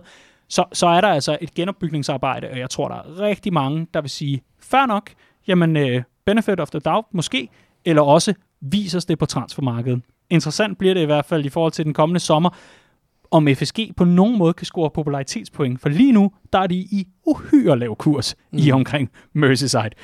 Men Clark, øh, vi, øh, vi, vi, skal altså til det, fordi øh, en uafgjort mod Leeds, og så en uafgjort mod Newcastle. Ja, og, og, og det var jo her, hvor jeg for første gang kunne mærke, okay, øh, jeg skulle tilbage altså i, i at være mm. investeret i klubben efter et par hårde dage der. Ikke? Leeds-kampen var også for mig øh, med et meget, meget apatisk udtryk. Jeg sad hjemme i sofaen og så den kamp, øh, var på telefonen det meste af tiden. Det plejer aldrig at være, når Liverpool spiller. Det har dog været en ting, der, er- der er kommet lidt op her i, i tiden, når man har siddet derhjemme og set, øh, set Liverpool, især når det har været alene. Ikke? Ja. Øh, men, men den her mand, der var, var, var dybt apatisk mod Leeds og, og, og meget, meget mærkelig. Og så kommer den her Newcastle-kamp, hvor at, øh, jeg mener, det var første gang, vi kunne være på poppen igen, efter, øh, i hvert fald i København, Jeps. efter øh, den her lockdown. Og jeg glædede mig virkelig til den her kamp, og jeg synes, Liverpool kom ud med et fedt udtryk. Øh, sad på spillet, kommer hurtigt foran. Øh, lignede et hold, der, øh, der, der vil gå ud og vinde den her kamp stort mm. Mhm. i løbet af første halvleg. Og øh, som kampen bare skred frem, så blev det endnu en kamp med det her tema, hvor Liverpool bare ikke kunne putte bolden i kassen og udnytte alle de chancer, man spillede sig til. Og øh, da der er spillet 93 minutter, jeg tror, det er der Newcastle udligner, hvor den bliver annulleret. Hvor efter der går 90 sekunder eller noget lignende, Mhm. mm. og så scorer de så igen til 1-1. Da den bold går ind, der tænker jeg, at det var det. Liverpool skal spille Europa League næste år. Liverpool skal spille om torsdagen. Mm. Og det er det værste. Liverpool må ikke spille om torsdagen. Og, og, og endda at bedst, altså jeg tænkte, det kan sagtens Ja. være, at vi glider ud af det her Mhm. europæiske race, fordi Det tror jeg ikke, du var enig om. jeg så slet ikke nok. Altså, jeg så ikke den her kontinuitet. Jeg synes stadig, det var for vævende og for svingende, og jeg kunne godt se, at præstationerne var blevet bedre end for halvanden måned siden, ikke? Men, men, men der var ikke den der skarphed, som, som var nødt til at være der, for at Liverpool skulle kunne binde et run sammen. Jeg så det simpelthen ikke være der, og når man får en gylden mulighed for et tyndt mål, der annulleres i 93. minut, for bagefter piste væk, der var jeg sådan, så, så har vi sgu ikke ryggraden. Men øh, jeg tog gruelig fejl, og det er jeg sat med lykkelig for. Ja, men det er jeg der jo også. Jeg tror, der er rigtig mange, der at du tog fejl, og at, øh, at Liverpool altså fik rejst sig, fordi det gjorde man altså først med en, øh, med en 2-0-sejr over øh, Southampton, hvor øh, Thiago Alcantara bliver, øh, bliver målscorer og øh, får rygende mål. Dejligt mål. Ja. Også, også en kamp, hvor man sådan tænker, for fanden gutter, få nu lukket det her, ikke? Altså, hvad er det her? Mm. Men et af højdepunkterne, trods alt i et øh, mystisk, mærkeligt forår, det må der være et udskudt opgør mod Manchester United, der skulle være spillet langt forinden. Ja. Fordi det bliver jo en kamp, som bliver rykket. Fordi lige pludselig er Manchester United fans på stadion, og det må de ikke være. De havde brudt ind. Ja, Old Trafford? Jamen altså... Hvad sker der? Jamen, Absurd. Fuldstændig absurde scener. Altså, øh, et, et, et, et Manchester United-fanskar, der i samlet flok øh, viser fanpower i, i, i massiv stil, øh, møder op og bruger nogle, nogle enkelte bruger nogle ufine metoder og tvinger sig vej til græsteppe på Old Trafford og begynder at fyre pyroteknik af og alle de her ting. Men øh, det her med, at man viser, at man at nok er nok, det, det, synes jeg alligevel var, var beundringsværdigt. Man får så kampen udskudt og flyttet og alt muligt andet. United har så øh, to hjemmekampe efterfølgende mm. mod Roma og Leicester, mener jeg, i Premier League mm. og Europa League hvor man ikke følger de her protester op. Man venter til den udskudte kamp mod Liverpool øh, torsdagen efter, mener jeg det er, hvor man så gør det igen og forsøger at punktere Liverpools bus og sådan noget. Det blev noget mærkeligt noget, og, og i sidste Jamen, ende... Og det var lige til en spionfølger. Er det den bus? Ja, er det ja, den bus? Nej, altså, det var fuld, nej, den tredje bus. Vanvittigt. Men vi kunne, vi kunne snakke længere om det der. Det har vi, det har vi ja. også gjort her i Copcast. Hvad man bare må tage med for den aften, det var jo... Det var jo for mig var det, var det det var sgu en af de fedeste oplevelser med Liverpool, jeg havde haft i, i, i meget, meget lang tid. Altså, der følte jeg for første gang, der var noget spral i os. Der var noget af mm. den der elektricitet op foran. Der var noget, øh, alle bevægelsesmønstrene, koncentrationen. Jeg synes virkelig, at der var noget efter det første kvarter. Vi, vi starter dårligt ud, mm. men vi kommer virkelig igen, og vi viser noget mandsmod efter at have været bagud, og, og gå ud og viser karakter og vinder 4-2. Det synes jeg virkelig var, var klasse. Det var det fandme også. Og, og det var jo også noget, der der, der, der, der gav det, der, det sidste nyk i forhold til, okay, men om ikke andet, så dør vi med støvlerne på. Mm. Om det så betyder Europa League eller ej, hvad, hvad pokker det hele skal ende med, nu, nu gør vi det her. Og så kommer vi altså frem til, jamen, der, der er allerede gået, jeg ved ikke, hvor lang tid, Clark. Der er gået, der er gået ni dage. Det er ni dage siden. Mm. Et af de smukkeste øjeblikke ja. i den her sæson. Ja. For du og jeg, vi talte om, um, skal vi lave koring og sådan noget, men det gav sgu lidt sig selv det hele, mm. fordi hvad er det bedste minde for sæsonen? Ja, nå, men altså... Og der har vi vel en klar vinder her. Ja, men det har vi da. Liverpool på The Hawthorns mod West Bromwich Albion. Albion kampen burde være fløjtet af, er der nogen, der mener. Men Liverpool har altså et hjørnespark, der lige skal eksekveres inden, skal det lige siges. Liverpool har et hjørnespark, som man får, der er fire minutter lagt til, man får det efter 93-53, tror jeg. Så ja. det, for mig havde det været en katastrofe at fløjte af. Du giver ja. det altid, når det er fløjtet før tid. Men, men ja. Ja, ja. Og opkommer ingen ja. ringer end... Ja, men altså... Hold ja. kæft et øjeblik, ikke? Uh, Alison Becker, der løber med i feltet og bliver ikke dækket op. Og uh, what a header. altså, uh, øh, stiger til vær, så dirigerer den over et lange hjørne og, og redder Liverpool sæson i sidste sekund på The Hawthorns. Ikke? Øh, kynikeren vil nok sige, at vi, havde vi spillet uafgjort der, havde vi stadig nok point til at ende i top 4, når man gør status til sidst. Men det er ikke det, det handler om. Nej. Det handler om, at vi skulle bevare troen på, at vi kunne binde det run sammen, at vi kunne færdiggøre øh, den her sæson, levere et resultat i Burnley om onsdagen, levere et resultat igen efterfølgende om søndagen mod Palace. Og jeg tror, det man glemmer i det her, det er, hvor hurtigt, du siger selv, det er ni dage siden, ikke? På tænk, hvor mange kampe vi spiller på så kort tid til sidst, mm-hmm. med en meget, meget smal trup. Vi har en Rhys Williams mm-hmm. op til den sidste kamp, der, der ikke træner. Han har en hamstring, altså en skade i baglåret, øh, bliver scannet og alt det her. Altså, øh, øh, vi var virkelig på de yderste mandater af, af, af truppen. Mm-hmm. Altså, lad mig lige opsummere. Vi snakker om, at vores syvende valg på centerbakken ikke træner de sidste kampe, men alligevel spiller, og alligevel, alligevel sikker dig en tatovering. Ikke? Altså, øh, øh, vi, vi var virkelig presset på det tidspunkt, så den her bedrift var ikke gået uden det monumentale øh, mm. øh, moment, som Alison Becker leverer her. Og derfor er det jo moment of the season. Ja. Scenerne efterfølgende med manden, der er så rørt, og jamen, det opsummerede bare hele vores fucking fighting spirit yeah. i den her trup, og at vi aldrig var... giver op. Altså, det er det. Og det havde vi brug for. Vi, jeg følte mig genoplevet efter de her, de her kampe til mm. sidst, og jeg, jeg tror ikke, jeg kan mindes Ah, men det har virkelig været som at sidde en tur i rutsjebanen. Ikke? Altså, den her med, at man bare har været fra men på de højeste tænder til de laveste afgrunde i, i, i løbet af så kort tid. Jeg var inde på det tidligere. Den her hjemmebane-statistik, den opsummerer det hele. Mm. Det her med, at man slår rekorder på den gode måde, for derefter går gå direkte over og, og slå rekorder på den dårlige. Det er så det er så vanvittige udfald, der har været, og det her, det var bare endnu et, bare i den anden retning. Det her med, at man går fra at have været i så dyb krise, til så at lave sådan en finish, hvor man vinder 8 af de sidste 10 kampe i Premier League, og, øh, og går ubesejret siden 7. marts, og samtidig undervejs leverer de her momenter, sådan et resultat, som vi leverer, leverer på Old Trafford, og så samtidig øh, med, med Nat Phillips scoring i Burnley, og en, en uh, Alison Becker, der scorer i sidste øjeblik, øh, og bliver den første Liverpool-keeper nogensinde i klubbens 129-årige historie til at score et mål. Altså, Jamen, øh, jeg, ja, øh, det giver fandme håb for en, for en stor Mm. sæson næste år, men hold da op, kan det ikke være, lade være at være med så meget hjertet i halsen, altså. Åh, oh, min ven, min ven, du har fortjent en god sommerferie. Ja. Eller, jeg, jeg kan se, der er flere lyttere, der har sagt, at vi ikke må gå på sommerferie, fordi at, øh, der skal bringes transfersnask. Og vi er allerede i gang med øh, fjerde time her af Copcast. Nej, øh, over bag dig, der ligger en bog, der hedder Forbandelsen Brudt, og i den, der handler den om, da Liverpool øh, endelig fik sikret sig mesterskabet i en coronatid. Mm. Skrevet af Esben Surbal og Andreas Brøns Riese. Gå ind og køb den, den er fantastisk.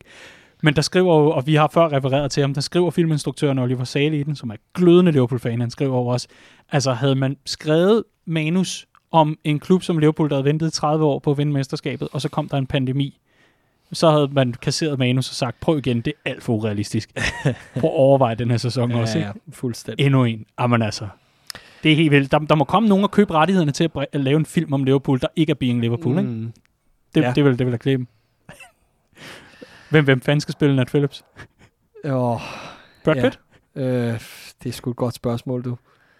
Ja, det er et meget godt bud. Er det ikke det? Jo. Jo, det vil også være helt forrygende. Nå, ideen er hermed givet videre til en trope. vi har Gerard Butler måske nærmere. En, uh, den er, den er ikke. Vi, øh, vi skal i hvert fald have en skuespiller, der kan løbe igennem en væg. Ja, Ja, jeg vil sige, øh, efter Gerard Butlers rolle i 300... By der- The det- Rock. Det, det, ja, vi, vi smider The Rock ned i bagkæden i, i filmatiseringen. han kan være Rhys Williams. Han kan være Rhys Williams. Hvad?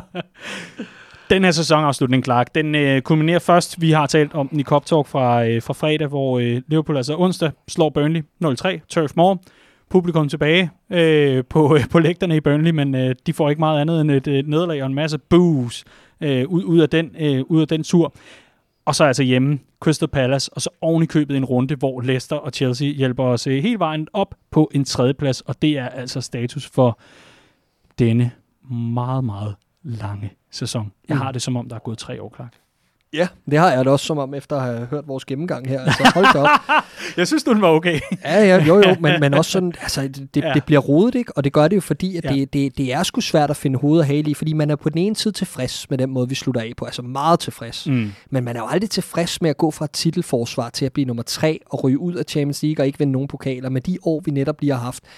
Men det er bare så vigtigt med perspektivet, ikke? Og som jeg var inde på lige før, altså 6. og 7. valget er det vel, vi har tilbage i det centerforsvar, ikke? Altså, og hvad er det, hvad var vi oppe på? Jeg tror, vi er inde på 20 centerback-kombinationer, og hvis du tager keeper kombinationen med, altså de tre bagerste, så er vi oppe på 30. Altså det er, det er en eller anden form for rekord. Man taler om, at kontinuitet er vigtig i topfodbold. Præcis. Ja, Og, og, god især, hej. og, og især fra Jürgen Klopp-hold. Ikke? Ja. Altså, det er virkelig det, vi har Mm. Det er jo det, vi har øh, sat vores lid til de sidste år. Det er at have en stærk stamme. Ikke så meget bredde, men et utroligt stærkt fællesskab, der kender deres roller til UG. Og det har virkelig været sat på en prøve i år. Ikke? Og, mm. og, og nu vi har snakket om ham, Thiago Alcantara, en spiller, der har været øh, uds- udsat eller har været genstand for meget kritik hen over sæsonen. Jeg synes også meget, der har været berettiget, som jeg var inde på før. Når jeg lige kigger ned over de her sidste, jamen vi kan godt tage Newcastle-kampen med, øh, 1-1-kampen i slutningen af april. Mm. Når jeg kigger ned over den og de sidste fem, jamen så er der ikke en kamp, hvor jeg kan mindes, at han ikke er blandt banens to-tre bedste spillere. Og det giver jo virkelig anledning til håb, yderligere håb for, for den kommende sæson, fordi når du får en spiller af hans kvalitet og kaliber i gang, med tanke på, som vi snakkede om tidligere, Gini Wijnaldum færdig i klubben osv., jamen altså, så, så har vi altså en spiller der, som kommer til at transformere os, når, øh, når, når Van Dijk og hele stammen er tilbage på holdet. Ikke? Ja, that'll be a day. Vi må vente og se, hvornår, hvornår det finder sted. Vi kan ikke gå igennem den her sæson uden at øh, nævne her, hvor vi er færdige med den. Det er overstået. Liverpool på en tredje plads. Hvis der var nogen, der havde fortalt os det i februar måned, så tror jeg, at øh, de fleste har sagt, OK, hvornår kan vi slutte sæsonen, så vi kan nå dertil. Men, men øh, når man ser over hele sæsonen, og så også ser på dagens scoring fra klubben, så kan vi heller ikke komme udenom, at Mohamed Salah bærer en stor del af ansvaret for, at vi nåede mål med det her. Absolut. Hold nu op. Han har altså også været genstand for kritik, især i den periode, hvor Liverpool ikke, ja, præcis, det med konen og banjoen. Men, men han har jo endnu en gang bare bevist sit værd. Altså 31 mål i 51 kampe i den her sæson vidner jo også bare om, at han holder niveauet fortsat. Det der one season wonder prædikat, nogen smed på ham på et tidspunkt, det er jo fuldstændig hen i vejret. Det er meget muligt, at han ikke øh, rev The Golden Boot, men altså, det er jo også bare et par to-tre skarpe øh, hvad hedder det, kampe i, i, i vintermånederne, så havde den jo været der Ja, ja. igen. Jamen lige præcis. Lige præcis. vi, vi kan simpelthen ikke komme udenom om Clark. Vi bliver nødt til at sætte et par ord på en, en, en, en sæson, der har været vildt frustrerende på mange måder i forhold til Mohamed Salah. Men han har bare leveret alligevel. Jamen det gør han altså. Hans slutprodukt er op der blandt de aller, allerbedste. Han er, øh, en, en, han er blevet en målmaskine. Øh, og for mig, øh, det kan godt være, at der har været tvivl omkring ham i perioder, og levere, kunne vi levere bedre som hold ved at få en anden type ind med en anden dynamik? Det har jeg da tidligere overvejet, men nej, altså hans niveau er så konstant, og når vi kigger på sådan en sæson her, hvor Bobby og, og, og Mané i store perioder har været langt under middel, Mm. så mister Salah, på trods af, at han ikke nødvendigvis holder sit niveau spillemæssigt altid, så holder han det målscoringsmæssigt, og han er der Mm. bare med sit slutprodukt, og han er konstant, og det kan man ikke undvære. Altså, så for mig fuld, fuldkommen no-brainer at give ham en ny kontrakt. Øh, Den udløber i 23, det gør alle de tre, Mm. de tre forrestes øh, kontrakter, men for mig, altså han skal være en af de øverste på listen over, over kontraktforlængelser, sammen med Fabinho, Alisson og Van Dijk. Ja. Vi Fordi han skal, han skal udgøre den stamme på det her hold i mange Mm. år fremover, og så kan vi forny omkring ham. Ja, og vi kommer til at, at tale lidt om, øh, hvad der kunne være interessant i transfermarkedet, mm. Fordi øh, der hersker vist ingen tvivl om, at øh, Liverpools offensiv godt kunne bruge lidt øh, ja, en lille vitaminindsprøjtning, lidt friske kræfter, noget nyt blod. Men øh, vi skal øh, lukke den her sæson ned på, øh, på den ene eller den anden måde, Clark. Øh, vi må simpelthen sige, øh, rutsjebane er vel beskrivelsen. Ja. Det er jo helt vildt. ja, jamen altså, jeg, jeg har ikke så meget noget til for, at vi kom i mål, og det er, altså, jeg vil sige, da, da, vi, da vi er midt i den her krise tilbage i, i marts måned, øh, start marts måned, øh, det, det bedste, man kunne håbe på, jeg kan huske, vi snakkede om det med, hvordan kommer vi i Champions League? Er det bedst at satse på ligaen? Er det bedst at satse på Champions League? Og, og det er der bare ikke noget, der hedder, når du er et klophold, der satser du på momentum. Og det momentum fandt vi, men vi fandt det godt nok i sidste øjeblik. Ikke? Mm. Så det er umuligt ikke at være tilfreds med, øh, med, med facit, som er, at vi ender på en tredjeplads i Premier League, i hvad der må betegnes som en sæson, der ikke kunne gå mere galt. Kan det simpelthen ikke blive værre end en tredjeplads for Liverpool under Jürgen Klopp? Men der, hvor vi er nået til, åbenbart ikke, og det synes jeg er enormt betryggende. Jeg vil egentlig knytte den kommentar til det her øh, og sige, at øh, det her, det er øh, endnu en magtdemonstration fra Jürgen Klopp, forstået på den måde, at det at kunne sætte det her sammen med de muligheder, han havde til rådighed, altså med de spillere, han, han kunne udvælge, der er det her intet andet end magisk trænerarbejde. Det må man bare kunne konstatere. Der har været brøler, der har været bummerter, der har været helt klart været ting, hvor der er blevet kastet en ølkapsel eller to efter tv'et derhjemme fra den me- fra menig fan. Men, men, men når alt gørs op, så er det her fuldstændig vanvittigt. Alle de odds, der har været imod ham, og alligevel har han løst opgaven. Det her, det er, du siger det selv, han er en af de største. Jeg er meget, meget enig. Han er, øh, uha, han er vel, vel nok vores talisman. Altså, Jürgen i- Klopp? Ja, Ja, jamen, det er han da. Han er da stjernen i, i, i det store kollektiv. Altså, øh, det er der ingen tvivl om. tak Jürgen. Det var, det var for spændende, men uh, we'll take it. Tredjeplads og Champions League efter sommerferien. Why not? Det her, Clark, det var vores øh, gennemgang af sæsonen, og vi har talt og talt og talt og talt om, øh, om alt det, der er sket. Nu skal vi have lytterne i tale. Det bliver så mig, der får lov til at læse op på deres vegne med en omgang øh, Bella og Birdie for sæsonen. Og så runder vi af med lidt transfersnask. Vi skal til øh, sæsonens sidste øh, omgang øh, Bella og Birdie, og øh, netop fordi det er den sidste udgave af Copcast for, for den her omgang øh, Liverpool 2021, undskyld 2020-2021, så øh, er det altså også for hele sæsonen, at man har kunnet smide sine øh, Bella og Birdies afsted. Efterfulgt af en omgang, ja, det er altså opkaldt efter vores faste lytter, Simon Mertner Vind, der lige byder ind med, at noget transfersnask kunne han godt tænke sig.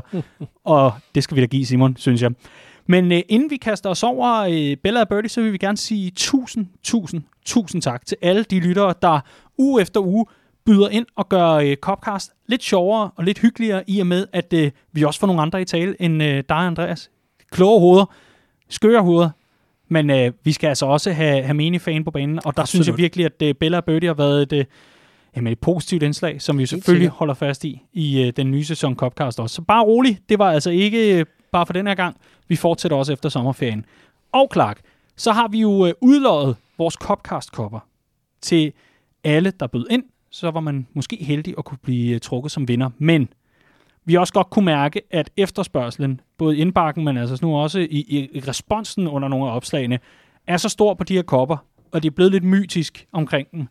Så øh, vi har simpelthen øh, truffet en beslutning, som vi tror kan glæde en lytter eller otte. Ja, jamen øh, vi glæder os til, at øh, vi på et eller andet tidspunkt inden for øh, overskuelig fremtid kan mm. øh, sætte Copcast-kopperne i vores shop, Mm. så man altså kan bestille dem online til den nette sum af 980 kroner. Og hvad er det, man støtter, Clark? Hvad er det for en fond, du har oprettet? Åh, oh, ja, ja, nu skal du høre. øh, nej, Nej. Øh, men, men vi, øh, vi, vi finder på noget på den del. Øh, enten bliver det, når vi er kommet fra, øh, fra, fra en lille puster øh, Mm. her øh, ja, på den anden side af EM-slutrunden, og ellers så... Øh, ja.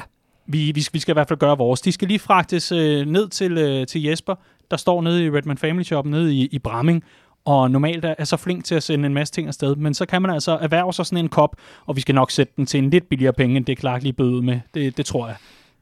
Vi, kan- vi kan slå halskade. vi ser på det. vi ser på det. Men nok om kopper. Lad os komme til øh, Bella og Birdies. Og øh, traditionen tro, så øh, starter vi jo med det negative. Jeg vil høre, Clark, har du noget med i dag, eller er det ren lytter gennemgang, vi tager her? Jeg synes, vi skal lade lytterne køre i dag. Jeg har noget med, men jeg tror, at det er ting, der vil gå igen. Du tror, det er ting, der vil Ja, gå så igen. lad os hellere få den der, for ellers så kan jeg supplere. Mm, yes. Vi har en birdie øh, fra Mads Andersen på Facebook, der skriver, Birdie for sidste kamp må 100% være, at man ikke kunne se frygten i Daniels øjne, hver gang Rhys Williams fik hovedet på et hjørnespark, da han jo skal have en tatovering af Nat Phillips, hvis Williams scorede. Jeps, det er heldigvis overstået. Birdie fra øh, Jimmy, han skriver på Facebook, skader, skader, skader. Det har simpelthen været vanvittigt. Jeg har aldrig oplevet noget lignende, og vel egentlig imponerende, at vi overhovedet er i spil til top 4, men jeg glæder mig virkelig ikke til at bruge 5. 6. valget fra start. Jeg glæder mig til, at vi ikke skal fremadrettet. Så øh, har vi Mike øh, Løvqvist, der skriver Birdie, at vi må tage afsked med Gini. Hvad der er gået galt, skal jeg ikke kunne sige, men han har været fast mand så længe. Og øh, nede på poppen i Sønderjylland, der øh, var der altså stående applaus til øh, Gini Van Aldum, og tak for nu, hvor man altså havde brav en sæsonafslutning også, kunne jeg forstå, i de sønderjyske Ja. i øh, Haderslev. Kig forbi, bare det vil. Dejligt sted. Vi Absolut. kan anbefale det. De har god øl også. Ja. Det er helt suverænt. Vi øh, har også en øh, Jonas, der byder ind her med øh, Birdie må vel være at sige farvel til Genie efter fem gode år, selvom det nok er en naturlig udvikling, så var det sgu rørende at sige farvel i søndags. Og så, øh, jamen, det går bare igen og igen og igen, fordi øh, vi tager lige den sidste, som øh, for den her omgang, med øh, Andreas Vind, der byder ind med, at Birdien den lander hos Evertons Jordan Pickford, Premier Leagues mest uintelligente målmand, der med en nærmest øh, imponerende tankeløs klodsethed konstant ødelægger tingene for både med- og modspillere. Denne sæson gik det ud over Van Dijk, og Liverpool fik ødelagt deres vist nok vigtigste mand, og med ham deres mulighed for at forsvare titlen. Imens gik fodboldverdenen glip af en af de bedste centerbacks, der er set i mange år, og man kan spille sig op på samme niveau, er slet ikke givet. Og så har han altså også en Bella, som er, som er rigtig fin. Men Gini, Gini, Gini, Gini mm. er øh, meget af det, der går igen, i hvert fald over på, øh, på Facebooken her. Vi øh, har også lidt Twitter øh, lir, hvor vi øh, skal forbi Emil Holman, skaderne og truppens mentalitet i februar og marts. Puha, det så tungt ud dengang. En rigtig, rigtig god birdie at byde ind med, Emil. Og så har vi øh, Nora Mørk Rysager, som skriver, at en sæson, hvor Liverpool skal ud og vinde trofæer, som de forrige to, bliver spoleret af skader og problemer med at tilsat, tilpasse sig den situation, ender med, at vi skal kæmpe med næb og klør for en top 4-placering. Jeg retter lige, en top 3-placering skulle vi kæmpe for, selvfølgelig. så har vi øh, Lyager Centrisk, hedder han, inde på, på Twitter, super navn. Det toneløse forsøg på en Super League, ikke fra de andre klubber, det havde jeg regnet med, men sgu ikke fra os. Og det er altså også noget, der går igen øh, derudover. Hold nu op. Så, øh, så fik vi ligesom øh, sagt farvel til birdies for den her gang, for ja. den her sæson. Har du en birdie, du lige vil fyre ind? Der, der, der har været rigeligt. Jeg synes især denne her med... Øh, altså min hed egentlig bare sort uheld øh, og dårlige beslutninger, ikke? Mm. Og, øh, og jeg synes, den, den rammer rigtig godt, den her med altså, mm, selvfølgelig skaderne, øh, og, og samtidig det her mentale dyk, vi havde i, i januar, februar, start marts. Altså, at bundniveauet er så lavt, det, det chokerede sgu mig. Øh, og jeg håber, at vi har set det sidste til den slags. Ja. Marie Hansen har altså også en rigtig god birdie fra Twitter. Jeg har lige kommet til at scrolle forbi. Hun skriver, næsten en hel sæson uden fans. Hvor er der bare kæmpe forskel på kampen i weekenden og resten af sæsonens kampe. Absolut. Det er, det var også en super tak, Marie. Det var godt, at I øh, lige fik spottet den, inden, inden, vi, øh, inden vi lukkede helt ned for birdie. Og jeg, jeg kan mærke, at øh, folk uden for studiet er i gang med at bombe hinanden, eller hvad? Jeg ved det ikke. Der er lidt larm. Nå, det beklager vi, hvis I ikke i mikrofonerne. Vi skal til øh, nogle af de smukke ting, Clark. Vil, vil du Ja. så lægge for land med en Bella, eller skal vi igen lade lytterne komme først? Nej, det kan jeg godt. Jeg kan godt lægge for land. Altså, jeg synes ikke, vi kan komme udenom det her moment, da Alisson scorer det her mål. Vi har snakket om det 100 gange, men jeg har ikke noget mod at nævne det 100 gange mere. Altså, Du er mere end velkommen. Jamen, jeg synes bare, det opsummerer så meget, hvad vi er lavet af under Jürgen Klopp. Og jeg synes virkelig, at det, er- det er også bare sådan et... Nu har vi snakket om det her med at være distanceret fra fodboldspillet. VAR, øh, European Super League, øh, tomme tribuner. Alt det her, der har været i genstand for det hele i den her sæson. Det her, det var også bare et moment, som viser, hvad fodbold kan. Og, øh, og for, for mig, du ved, det går først op for en. Du tænker jo slet ikke tanken, da han går med op på det hjørnespark. At du, du, i i din vildeste fantasi forestiller du dig ikke, så først og fremmest, at han hætter den ind. Øh, det er den ene ting, da han så gør det.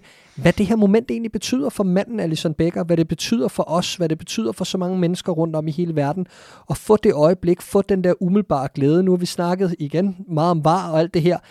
Den situation, det er bare sådan en situation, som du ved, den kan ikke annulleres på nogen måde. Det vil sige, automatisk ryger du også op i den her, det her spontane niveau af glæde og jubel.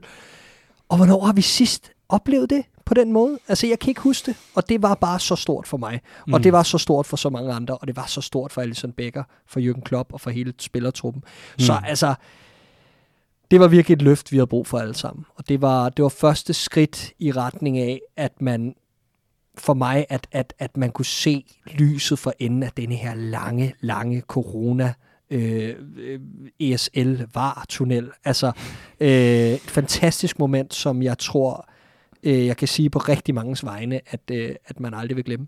Nej, det, øh, det det bliver ind til, øh, til skrabbogen, så at sige. Og så er det, når, når man lige har lidt ekstra overskud, så kan man godt finde på at, at bladre tilbage og lige kigge på, hvad det er, vi, vi har været igennem. Men lige nu tror jeg, der er rigtig mange, der glæder sig til en ny og frisk sæson. Men måske mest af lige en EM-slutrunde og en pustepause, for hold nu op, hvor har det været komprimeret og tæt pakket Absolut. i, i mange, mange måneder. Men, men det er jo det vilde, ikke? fordi mm.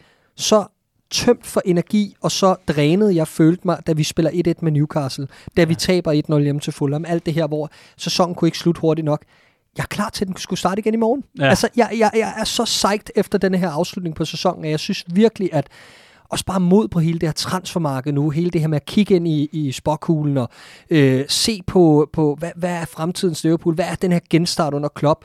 Glæder mig til de første billeder af Van Dijk, der går med sit overlegne smil på øh, preseason camp, ikke? Og øh, altså, øh, det, jeg, jeg synes bare, at det Jeg er... glæder mig til de første billeder af spillerne med cykelhjelm på, hvor de alle sammen har glemt at, at, at lukke den, ikke? Ja, Altså, det, præcis. Så altså... cykelture i Øh, bjergene. Nej, men, men det, er ja. bare, det er bare vildt, hvad, hvad, hvad så få skældsættende momenter kan gøre for hele opfattelsen omkring ens klub og ens kærlighed til, til Liverpool FC. Ikke? Ja, og det er jo... Huha. Altså, jeg- jeg, kan måske godt lige bruge en lille uges pause inden en ny sæson. Jeg er selvfølgelig meget, meget glad og så videre, men, men, men jeg må også sige, at jeg har stadig lidt tungt hoved efter en gedin faring søndag. Ja, også mig. Ja, det er ikke nogen hemmelighed. Vi, vi skulle lige have dobbeltskud par kaffe i glasset, inden vi, inden vi gik på. Men øh, det, det er den gode træthed. Det er ja. det heldigvis. Andreas Vind, han har altså en Bella, som er omformuleret af din også, fordi han skriver, øh, Bellaen må gå til Allisons rørende postmatch-interview om sin afdøde far, efter han med sin sublime hovedstødskasse i overtiden holdt os inde i medaljekampen. De fleste små fodboldknægte har prøvet at score et mål, og straks kigge rundt for at se, om farmand mund så det. Avs for et stærkt øjeblik, der på mange måder indkapsler en af grundfølelserne i fodbold, den barnlige stolthed over at lykkes, uanset om du er lilleputter eller verdensklaskeeper. Smukt formuleret. Meget, meget fint formuleret. Emil Terkelsen Olsen, han får altså lige en dobbelt op, selvom vi ikke er meget for det, så øh, en Bella Birdie får han lov til at fyre afsted, fordi hans Bella, det er runde 1 til 14 og 28 til 38, og hans Birdie er runde 15 til 27 Nej, hvor smukt. synes jeg. Det er så stærkt, Emil. Så har vi øh, André Henningsen, der skriver, Bella er vores tredjeplads og Champions League, øh, undskyld, Champions League deltagelse. På trods af alle de skader, så klarer drengene det alligevel sammen. Så har vi øh. Daniel Olsen. Hvordan vi ender på en tredjeplads er helt skørt. Hvis vi går et par måneder tilbage, det er en fremragende præstation. Og så skal jeg altså lige lidt længere op. Der er noget med mig. Jo, vi skal på øh, Twitter, hvor der er nogen, der har regnet den ud. hvis man gerne vil have en øh, ekstra lang Bella og Birdie med, så kan man jo bare skrive det ind i noter og tage et billede. Men øh, det er i hvert fald ikke 280 tegn, tror jeg.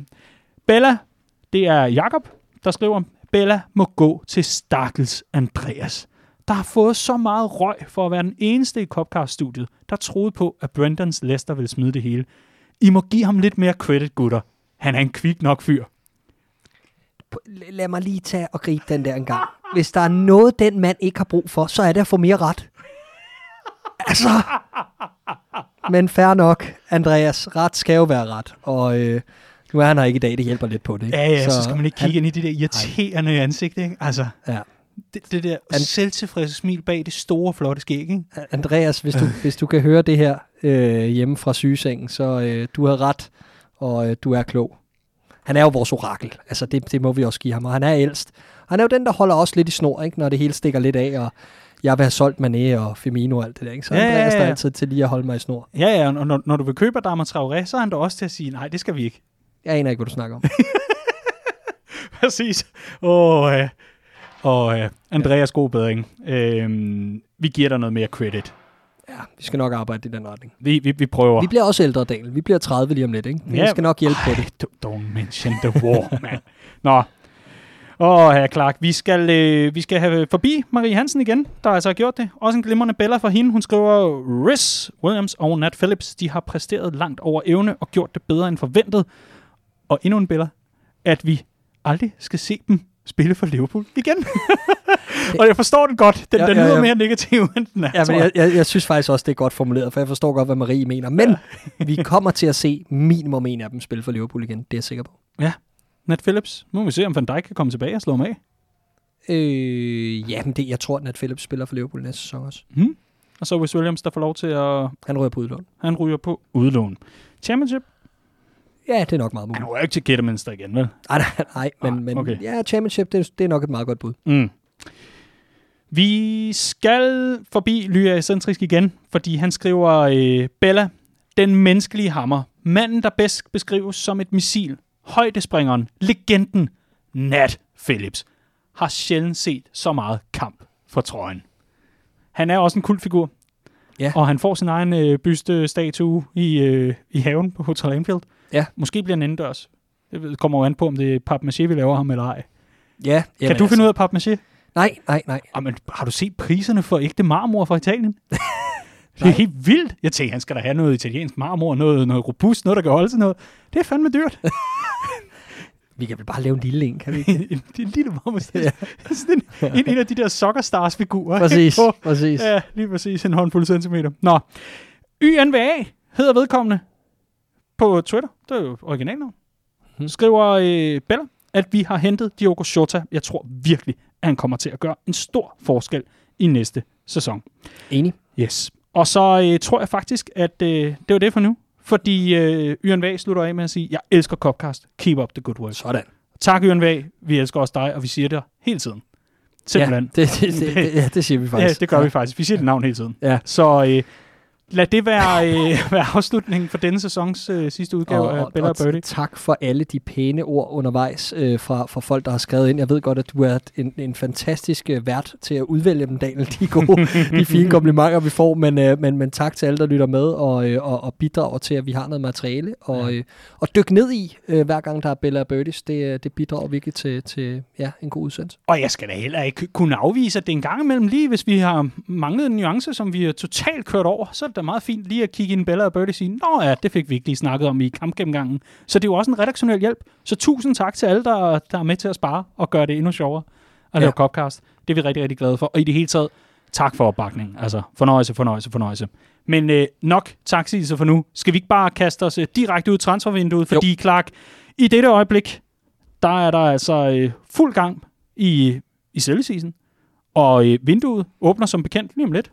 Mm. Øhm, vi har jo allerede den første transfer på plads, skulle de fleste mene. Ja. I og med, at Liverpool er tæt på at få øh, præsenteret den gode Ibrahima Konaté, centerback i RB Leipzig. Vi har talt om ham før af flere omgange, men nu skulle den efterhånden ved at være på plads. Mm. Så får vi den saltvandsindsprøjtning til det bagkæde, som vi har fortjent, måske? Eller hvor, hvordan ser du det? Ja det, ja, det gør jeg. Altså først og fremmest er det jo bekræftet, at Gini Wijnaldum er ude. Så det er jo det eneste, vi egentlig er sikre på lige nu. Og så står der en, en række spillere, der, der ikke får forlænget deres kontrakt her blandt øh, Adrian øh, nede i buret. Ikke? Men ja, det er rigtigt. Det ligner, at Liverpool har den første, øh, den, den, den første spiller på plads i øh, centerforsvaret i øh, Ibrahim Konaté. Og det ligner jo en signing, der skal ind og spille fast. Han fylder 22 øh, på denne her øh, smukke, regnfulde tirsdag. Øh, og, og dermed stadig et, et, et ungt prospect, kan man sige. En, en ung spiller. Hvilken fødselsdag? 25. maj. Ja, der, der er jo to European Cups på den dag. Legendarisk, legendarisk. Ja, og det skal jo lige siges, at, at vi optager her på en, på en mærkedag, kan man sige, i klubbens mm. historie. Ikke? Jo. Øhm, men øhm, Ibrahim Konaté, det kan godt være, at han er ung, men han har, han har stadig øh, simpelthen indsamlet bunkevis af, af værdifuld erfaring over de sidste par år, spillet for et succesfuldt RB Leipzig-hold i, i toppen af, af, af den tyske Bundesliga, og har leveret store præstationer i Europa også. Der går lidt de her historier på, at han er øh, meget skadespladet, og det er jo rigtigt, at han har siddet ude i, i store perioder her i, øh, i de sidste par sæsoner, men egentlig skulle det ifølge øh, de rapporter, jeg har læst rundt omkring, og hvis man dykker lidt ned i det, så skulle det faktisk handle om en større skade, som han ligesom fik øh, ikke rigtig fik repareret første gang, og derfor kom der noget tilbagefald på den. Den blev han opereret for i sommer, og har stille og roligt arbejdet sig tilbage til, øh, til, til, til formen. Øh, ellers har hans skadesfrekvens ikke været noget bekymrende. Øhm, og ligeledes så kan man sige, at der er mange, der spørger, hvorfor han ikke spillet så meget i den her sæson, når han har været klar, men han har altså mistet sin plads i centerforsvaret, fordi han netop har siddet ude. Og sådan noget det, vi har set meget, når Matip har siddet ude, selvom han, mm. når han er bedst, har niveauet til at være en af de allerbedste i Premier League, jamen så når du mister din plads, så, så er der lang vej op, når, når Joe Gomez og Van Dijk leverer. Og man må bare sige, at RB Leipzig har haft en defensiv, der har fungeret ganske øh, upåklageligt i store perioder. Men en spiller, vi angiveligt betaler 40 millioner pund for, øh, lige i nærheden af det, for øh, et, at trigger hans, øh, hans frikøbsklausul. Og øh, jeg ser en spiller med et, øh, et enormt potentiale. Han er angiveligt ifølge The Athletic blandt de tre hurtigste forsvarsspillere i Europa. Øh, på trods af, at han er 1,94 og vejer øh, langt over 90 kilo. Han er et ordentligt lokum, og en spiller, der er god på bolden, men også øh, har en, en, en vidunderlig evne til at stå i en høj bagkæde, og dermed indhente med sin hurtighed og time sin indgreb. Jeg synes, der er enormt meget øh, potentiale i ham her, og øh, fra, fra tyske kilder, en tysk journalist i Leipzig-området, der skulle udtale sig til Liverpool Echo forleden for eksempel, om hvad det er for en spiller, så siger han, der er lidt Van Dijk i ham. Altså, og det er jo sådan noget, vi godt kan lide at høre. Ikke? Tænk, hvis man havde to Van Dijks. Altså, ja, ja. hold da op. Det er, ja, ja. det er what dreams are made of. Ikke? Præcis. Hvad er det for en maskine? altså, men, men kan vide, om det bliver den nye... Øh, kan du huske det der med, at når der var et talent på en 16 år, sådan noget, kan, kan det være den russiske Messi, vi ser her? Ikke? det begynder lige pludselig at blive en ting. Kan vide, om det er det nye? Jamen, det jeg godt kan lide ved kunder til for... Øh, nu ved jeg godt, at jeg går ud i nogle lange monologer her omkring det ene og det andet og det tredje, men det er svært, når Riese ikke er der til at lige øh, være sidekick. Men øhm, det, det, jeg godt kan, det, det, jeg, det, jeg godt kan lide, det jeg godt kan lide ved... Øh, ah, jeg må godt stikke lidt til ham. Ja. Øhm, det jeg godt kan lide ved til, det er, at han går lidt under radaren på grund af, at der er så mange lovende unge franske forsvarsspillere ja. i øjeblikket. Så han er ikke inde omkring A-landsholdet. Det er der andre, der er. Han råder rundt ned på U21-landsholdet, blandt andet sammen med Wesley Fofana, som vi har set gør et glimrende, øh, altså falder glimrende til i Premier League i den her sæson. En af de bedste signings overhovedet. Øh, en, øh, der er jo Upamecano, som er rådet til Bayern München for, for endnu flere penge. Ikke? Så, så han er en del af en gruppe af rigtig lovende unge forsvarsspillere fra Frankrig, men en af dem, som tydeligt tydeligvis er blevet overset af de helt store. Men, men det Frank- synes jeg er spændende. Frankrig kan jo bare altså, skrue helt ned for øh, forsvarsbudgettet. De kan, de kan bare stille med deres, øh, altså dem, dem, de har til rådighed som centerbacks i landet. Ja. Det er jo helt vildt, hvor ja. mange de har. Ja. De, de, de kan tage til en EM-slutrunde med en trup kun med centerbacks. Ja, men jeg, jeg, jeg så sådan en, en, en oversigt over, hvor mange altså lovende centerbacks de har.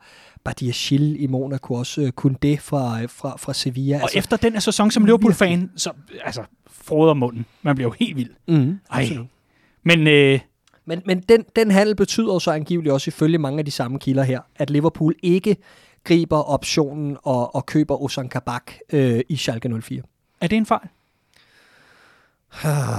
øhm, okay. Jeg synes, det er en svær diskussion. Jeg synes, det er en god diskussion, fordi der er ingen tvivl om, at øh, Ozan Kabaks potentiale, Ozan Kabaks niveau, nej, lad os sige potentiale, er større end Nat Phillips og Rhys Williams. Ingen tvivl om det. Mm.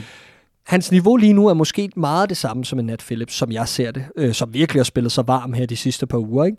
Øhm, Men han er kun 21 kabak, og så kan man sige, jamen vil det ikke være en meget smart øh, signing for, hvad er det, 18 millioner pund, tror jeg det er, mm. optionen lyder på. Vil det ikke være en meget smart signing for, for Liverpool at gribe den, og god value for money? Jo, men pro- problemet for mig er, at han skal jo ikke...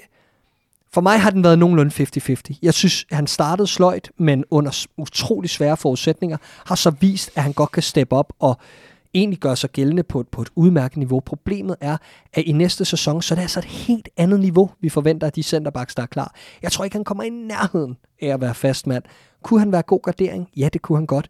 Men kan de penge i coronatid ikke bruges bedre på, at vi så beholder en af dem, vi har? For mm. eksempel Nat Phillips laver ham til femtevalg som ekstra gardering, og så ellers har fire i Van Dijk, Konaté, Matip og Gomes det ser jeg som værende et, et, et mere reasonable scenarie, og jeg kan godt forstå det. Jeg tror, der er måske en lytter eller to, der, øh, der, der sidder i deres stille sind. Det kan også være, at de sidder og råber bilradio mm. nu, det ved jeg ikke. Men, men måske i deres stille sind siger, vil du, vil du ikke lære af denne sæson, kære Clark? Fordi vi har jo netop set, at når Van Dijk så gik i stykker, så kunne vi jo ikke sætte vores lid til Joe Gomez og Joel Matip.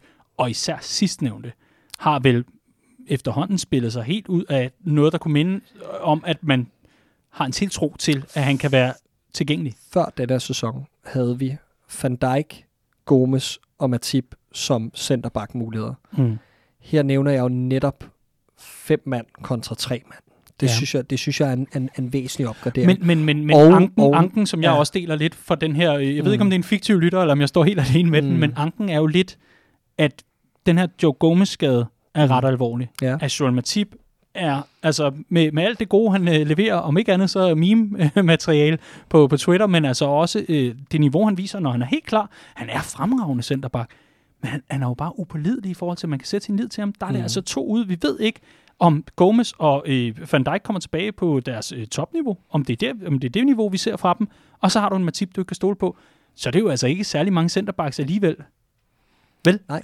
nej, nej, men det er også en point, og det er også derfor, jeg er splittet på den, men jeg kan bare godt forstå, hvis vi hellere vil allokere budgettet øh, til noget andet, øh, mm. end at hente en Ozan Kabak, hvor vejen til spilletid og vejen for ham som fodboldspiller, det bliver svært for ham at indfri sit potentiale. Han skal jo spille hver gang, og det kommer han ikke til for Liverpool, og så tror jeg bare ikke, han bliver meget bedre.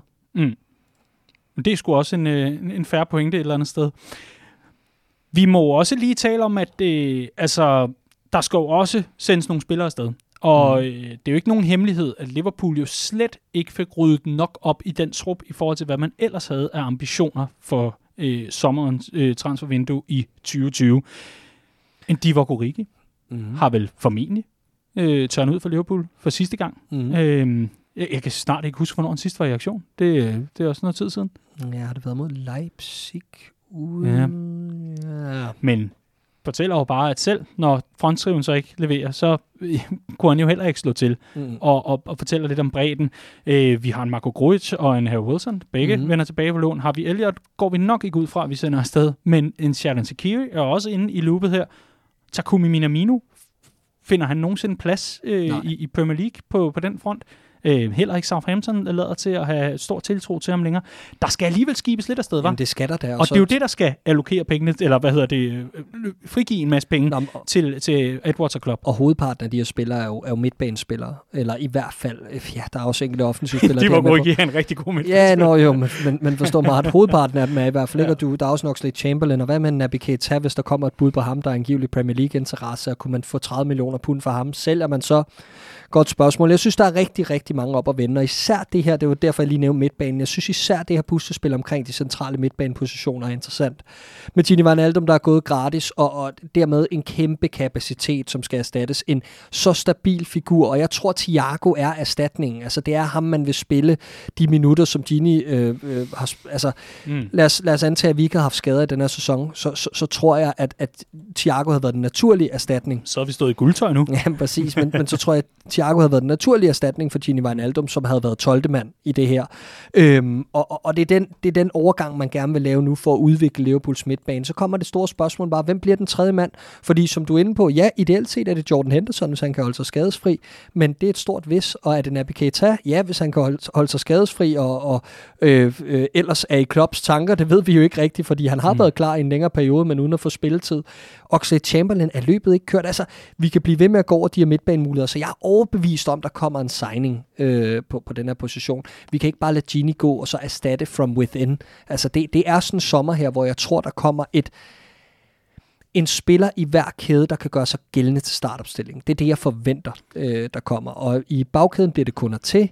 Øh, på midtbanen, der, der er jeg rigtig meget i tvivl om, hvad det er for en type, fordi jeg har sådan tre typer, øh, hvis jeg sådan skal prøve at og, og typemæssigt øh, ja. kategorisere dem. Lad os høre om de typer. Som, som, som jeg er i tvivl om, det bliver. Altså bliver det øh, en spiller som Bissouma i, i Brighton, som vi har snakket om mere en opbryder, en, en, en taktisk øh, dygtig spiller, har meget af det, som Gini har i forhold mm-hmm. til at være boldsikker, øh, agere øh, lynafleder for, at de andre kan angribe, for at vores backs kan gå længere op og sådan nogle ting. Lidt overset til tider, ikke? Det er han. Han, han er ofte en af de bedste på banen for et lovende ung Brighton-hold, som når, når de spiller godt mod de store hold. Øhm, så, så, så ham kunne jeg godt se være, være en mulighed. Han er mere den defensive type, og mere den der konservative type. Den type, som Klopp godt har kunne lide indtil nu, agerer Liverpool mm. midtbanespiller.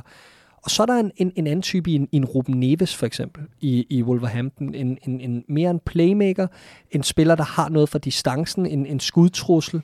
Øhm, uh, en spiller, siden, en spiller som jeg ved, Pep, det, Pep Linders er helt vild med, øh, har han snakket om tidligere, og mm. har der været forlydende om, øhm, som har vendt sig til engelsk fodbold, men for et Wolves-projekt, der har været spændende langt hen ad vejen, nu er gået stå, ender igen uden europæisk fodbold og alt det her, øh, kunne man lure ham væk fra en klub, som angiveligt har lidt økonomiske problemer, det kunne være interessant, men er han typen, der skal spille ved siden af Thiago, eller minder han i virkeligheden lidt for meget om med sit pasningsspil?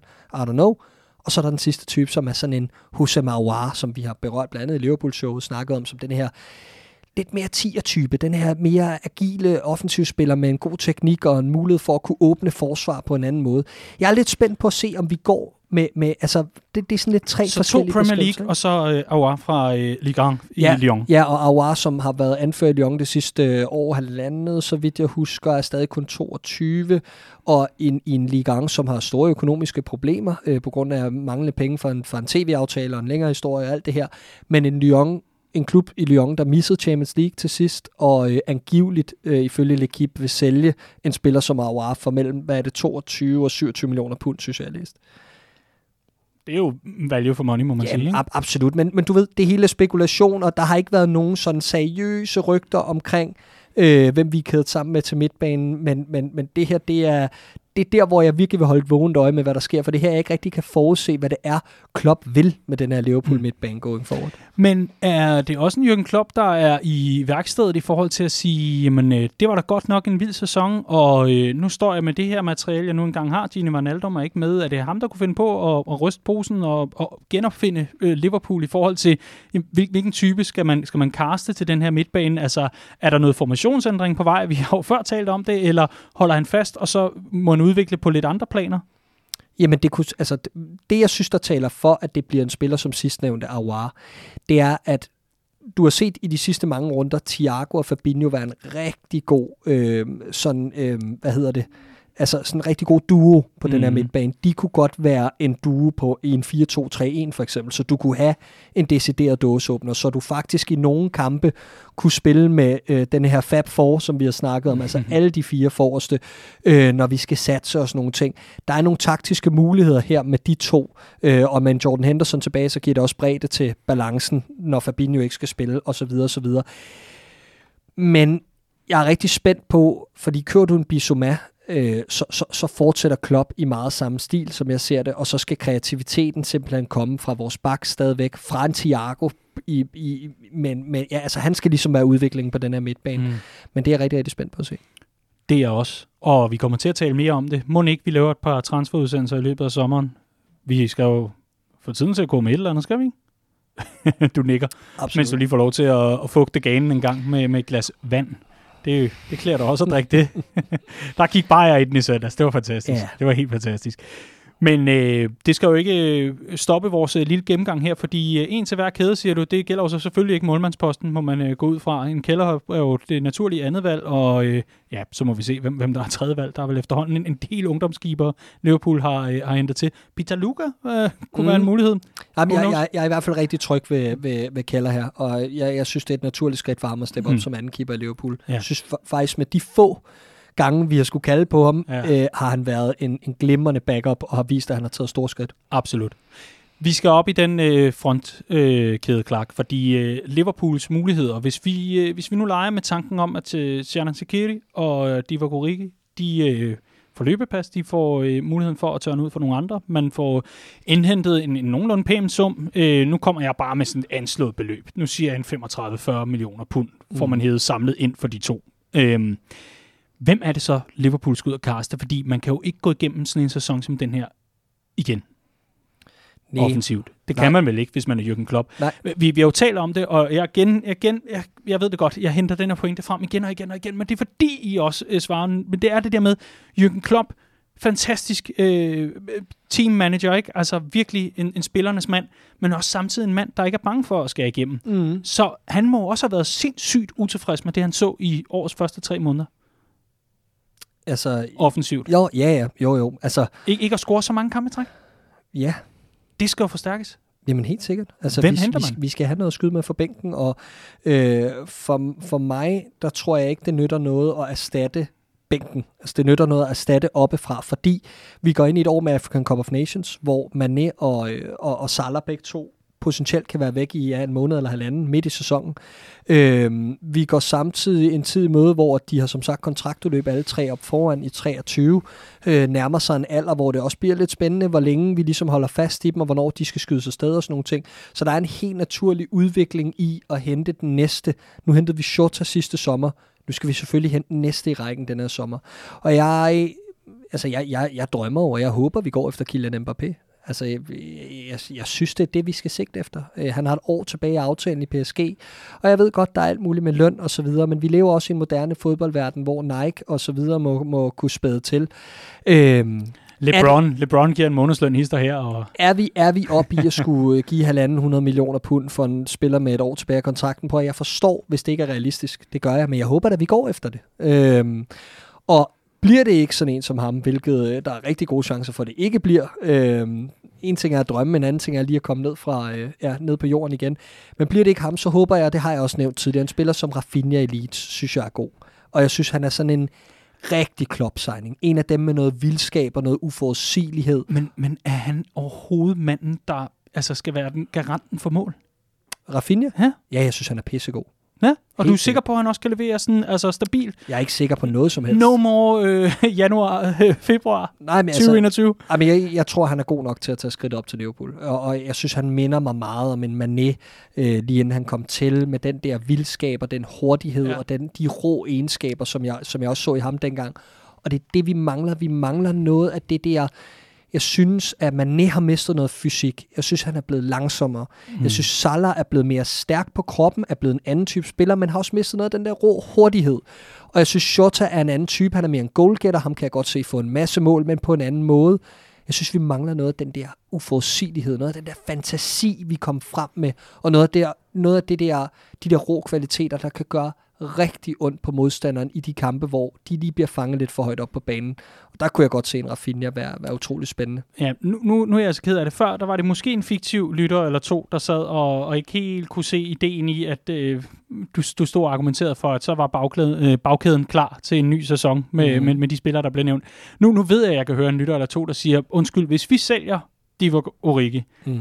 så er der ikke nogen fuldblods nier i truppen mere. Så, så er der ikke mm. nogen angriber, angriber. Mm. Fordi Roberto Firmino kan meget vel spille den, og han er falsk, og han er omskolet og alt muligt mm. andet.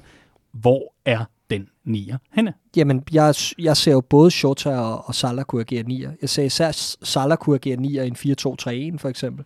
Øh, og i og med, at han netop er blevet en anden type, lad os få ham i boksen noget mere. Jeg kunne sagtens se at spille ham som, som mere målrettet nier, altså direkte angriber fremadrettet.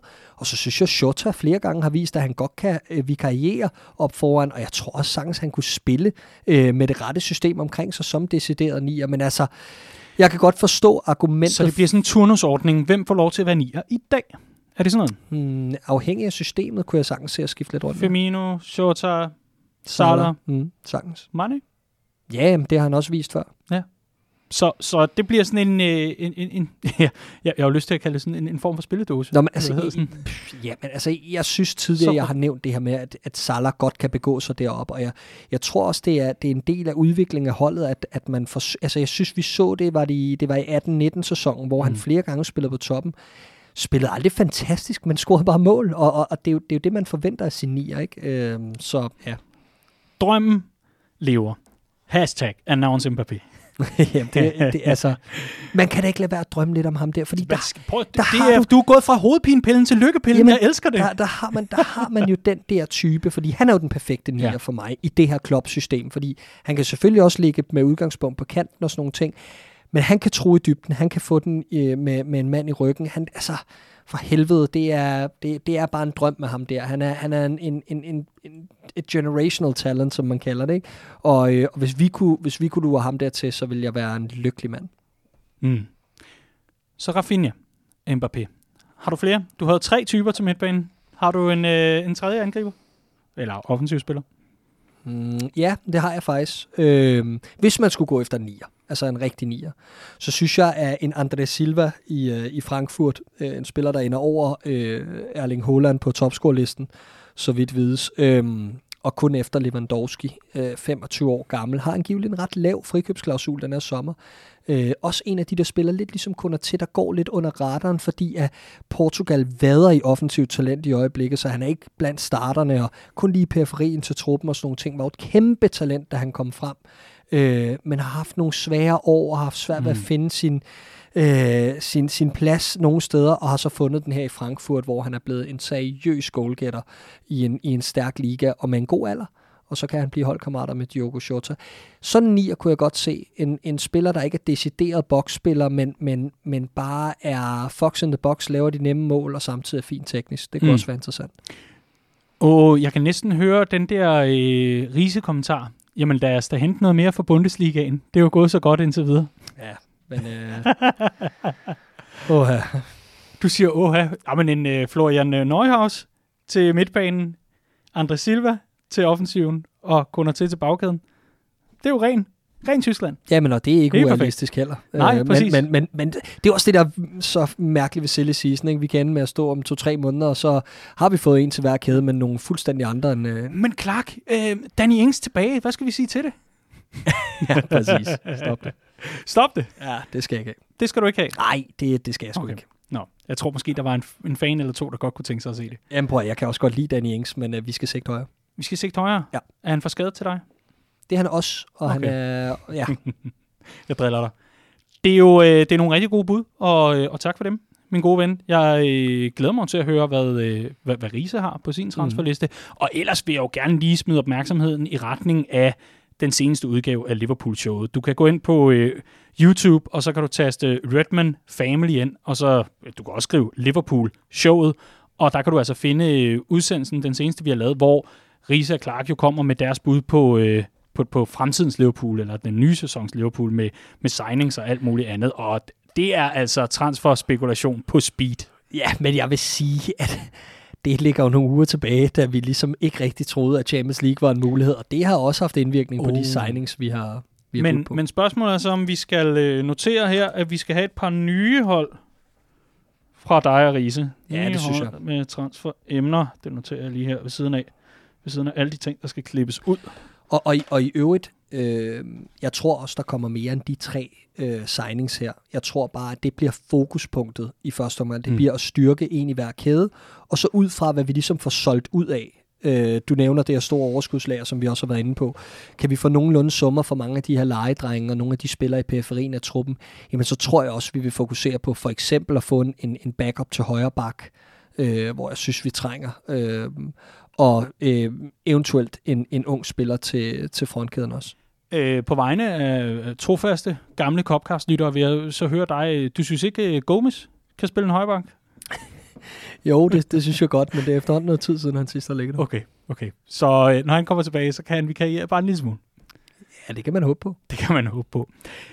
Clark, øh, jeg synes, du har svaret godt for dig i forhold til transfer-snak og transfer-snask med mere, og øh, jeg synes godt nok også, det har været en, øh, en lang sæson, men det har været en sæson, der endte lykkeligt, trods alt, trods øh, de mange pinsler. Jeg har øh, selv sammenlignet det lidt med, med Jobs bog, øh, den bibelske fortælling. Det er lidt der, vi er, synes jeg. Mm. Ej, men, øh, men det hele ender jo godt, og med en ævlekage, og det er jo ja. Ja. helt perfekt.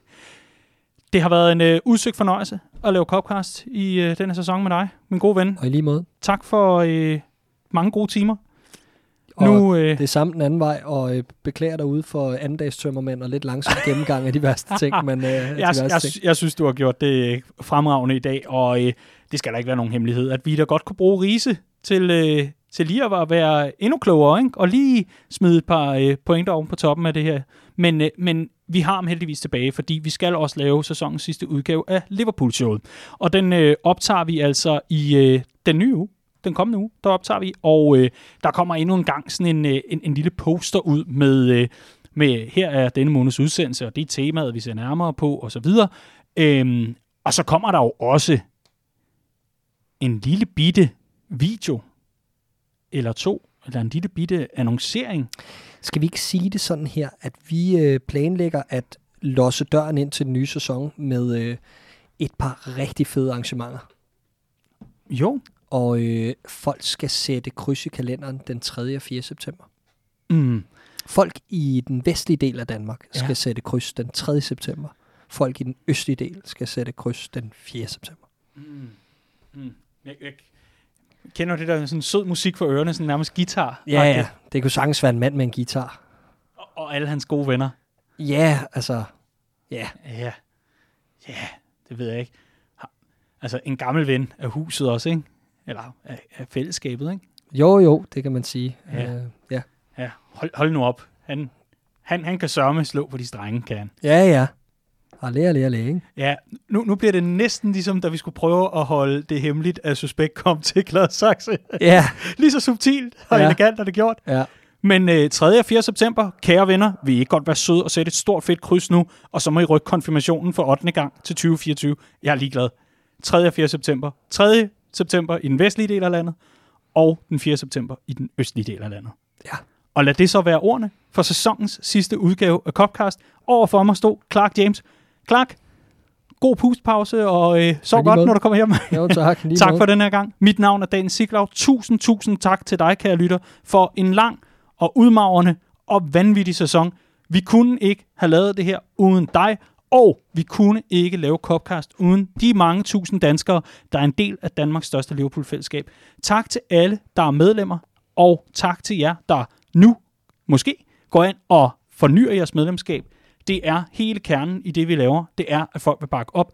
Så hvis du sidder og er i tvivl om, jamen gud, hvornår er der sidst gået penge fra, øh, fra dankortet til mit medlemskab, gå lige ind og tjek, om du er aktiv. Der er altså en del mennesker, der øh, og medfans hedder det ikke mennesker, medfans, øh, brødre og søstre. De er også mennesker. De er også mennesker. øh, især mennesker. Men, men øh, der er altså en del, der, der lige melder ind en gang mellem, gud, jeg anede slet ikke, at mit kort var udløbet. Jeg havde ikke lige set den mail. Så gå ind og tjek, log ind, se, er mit medlemskab aktivt? Og hvis det ikke er, jamen kan du se at få det aktiveret igen, fordi vi skal feste både generelt i den kommende sæson, men altså også den 3. og den 4. september. Det bliver boss. Det bliver, Eller- Hva? Det bliver godt. Tak, fordi du lyttede med.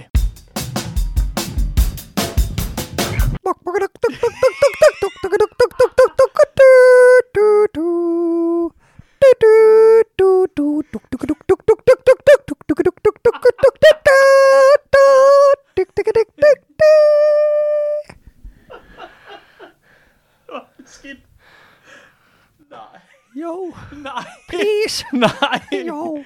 Nej.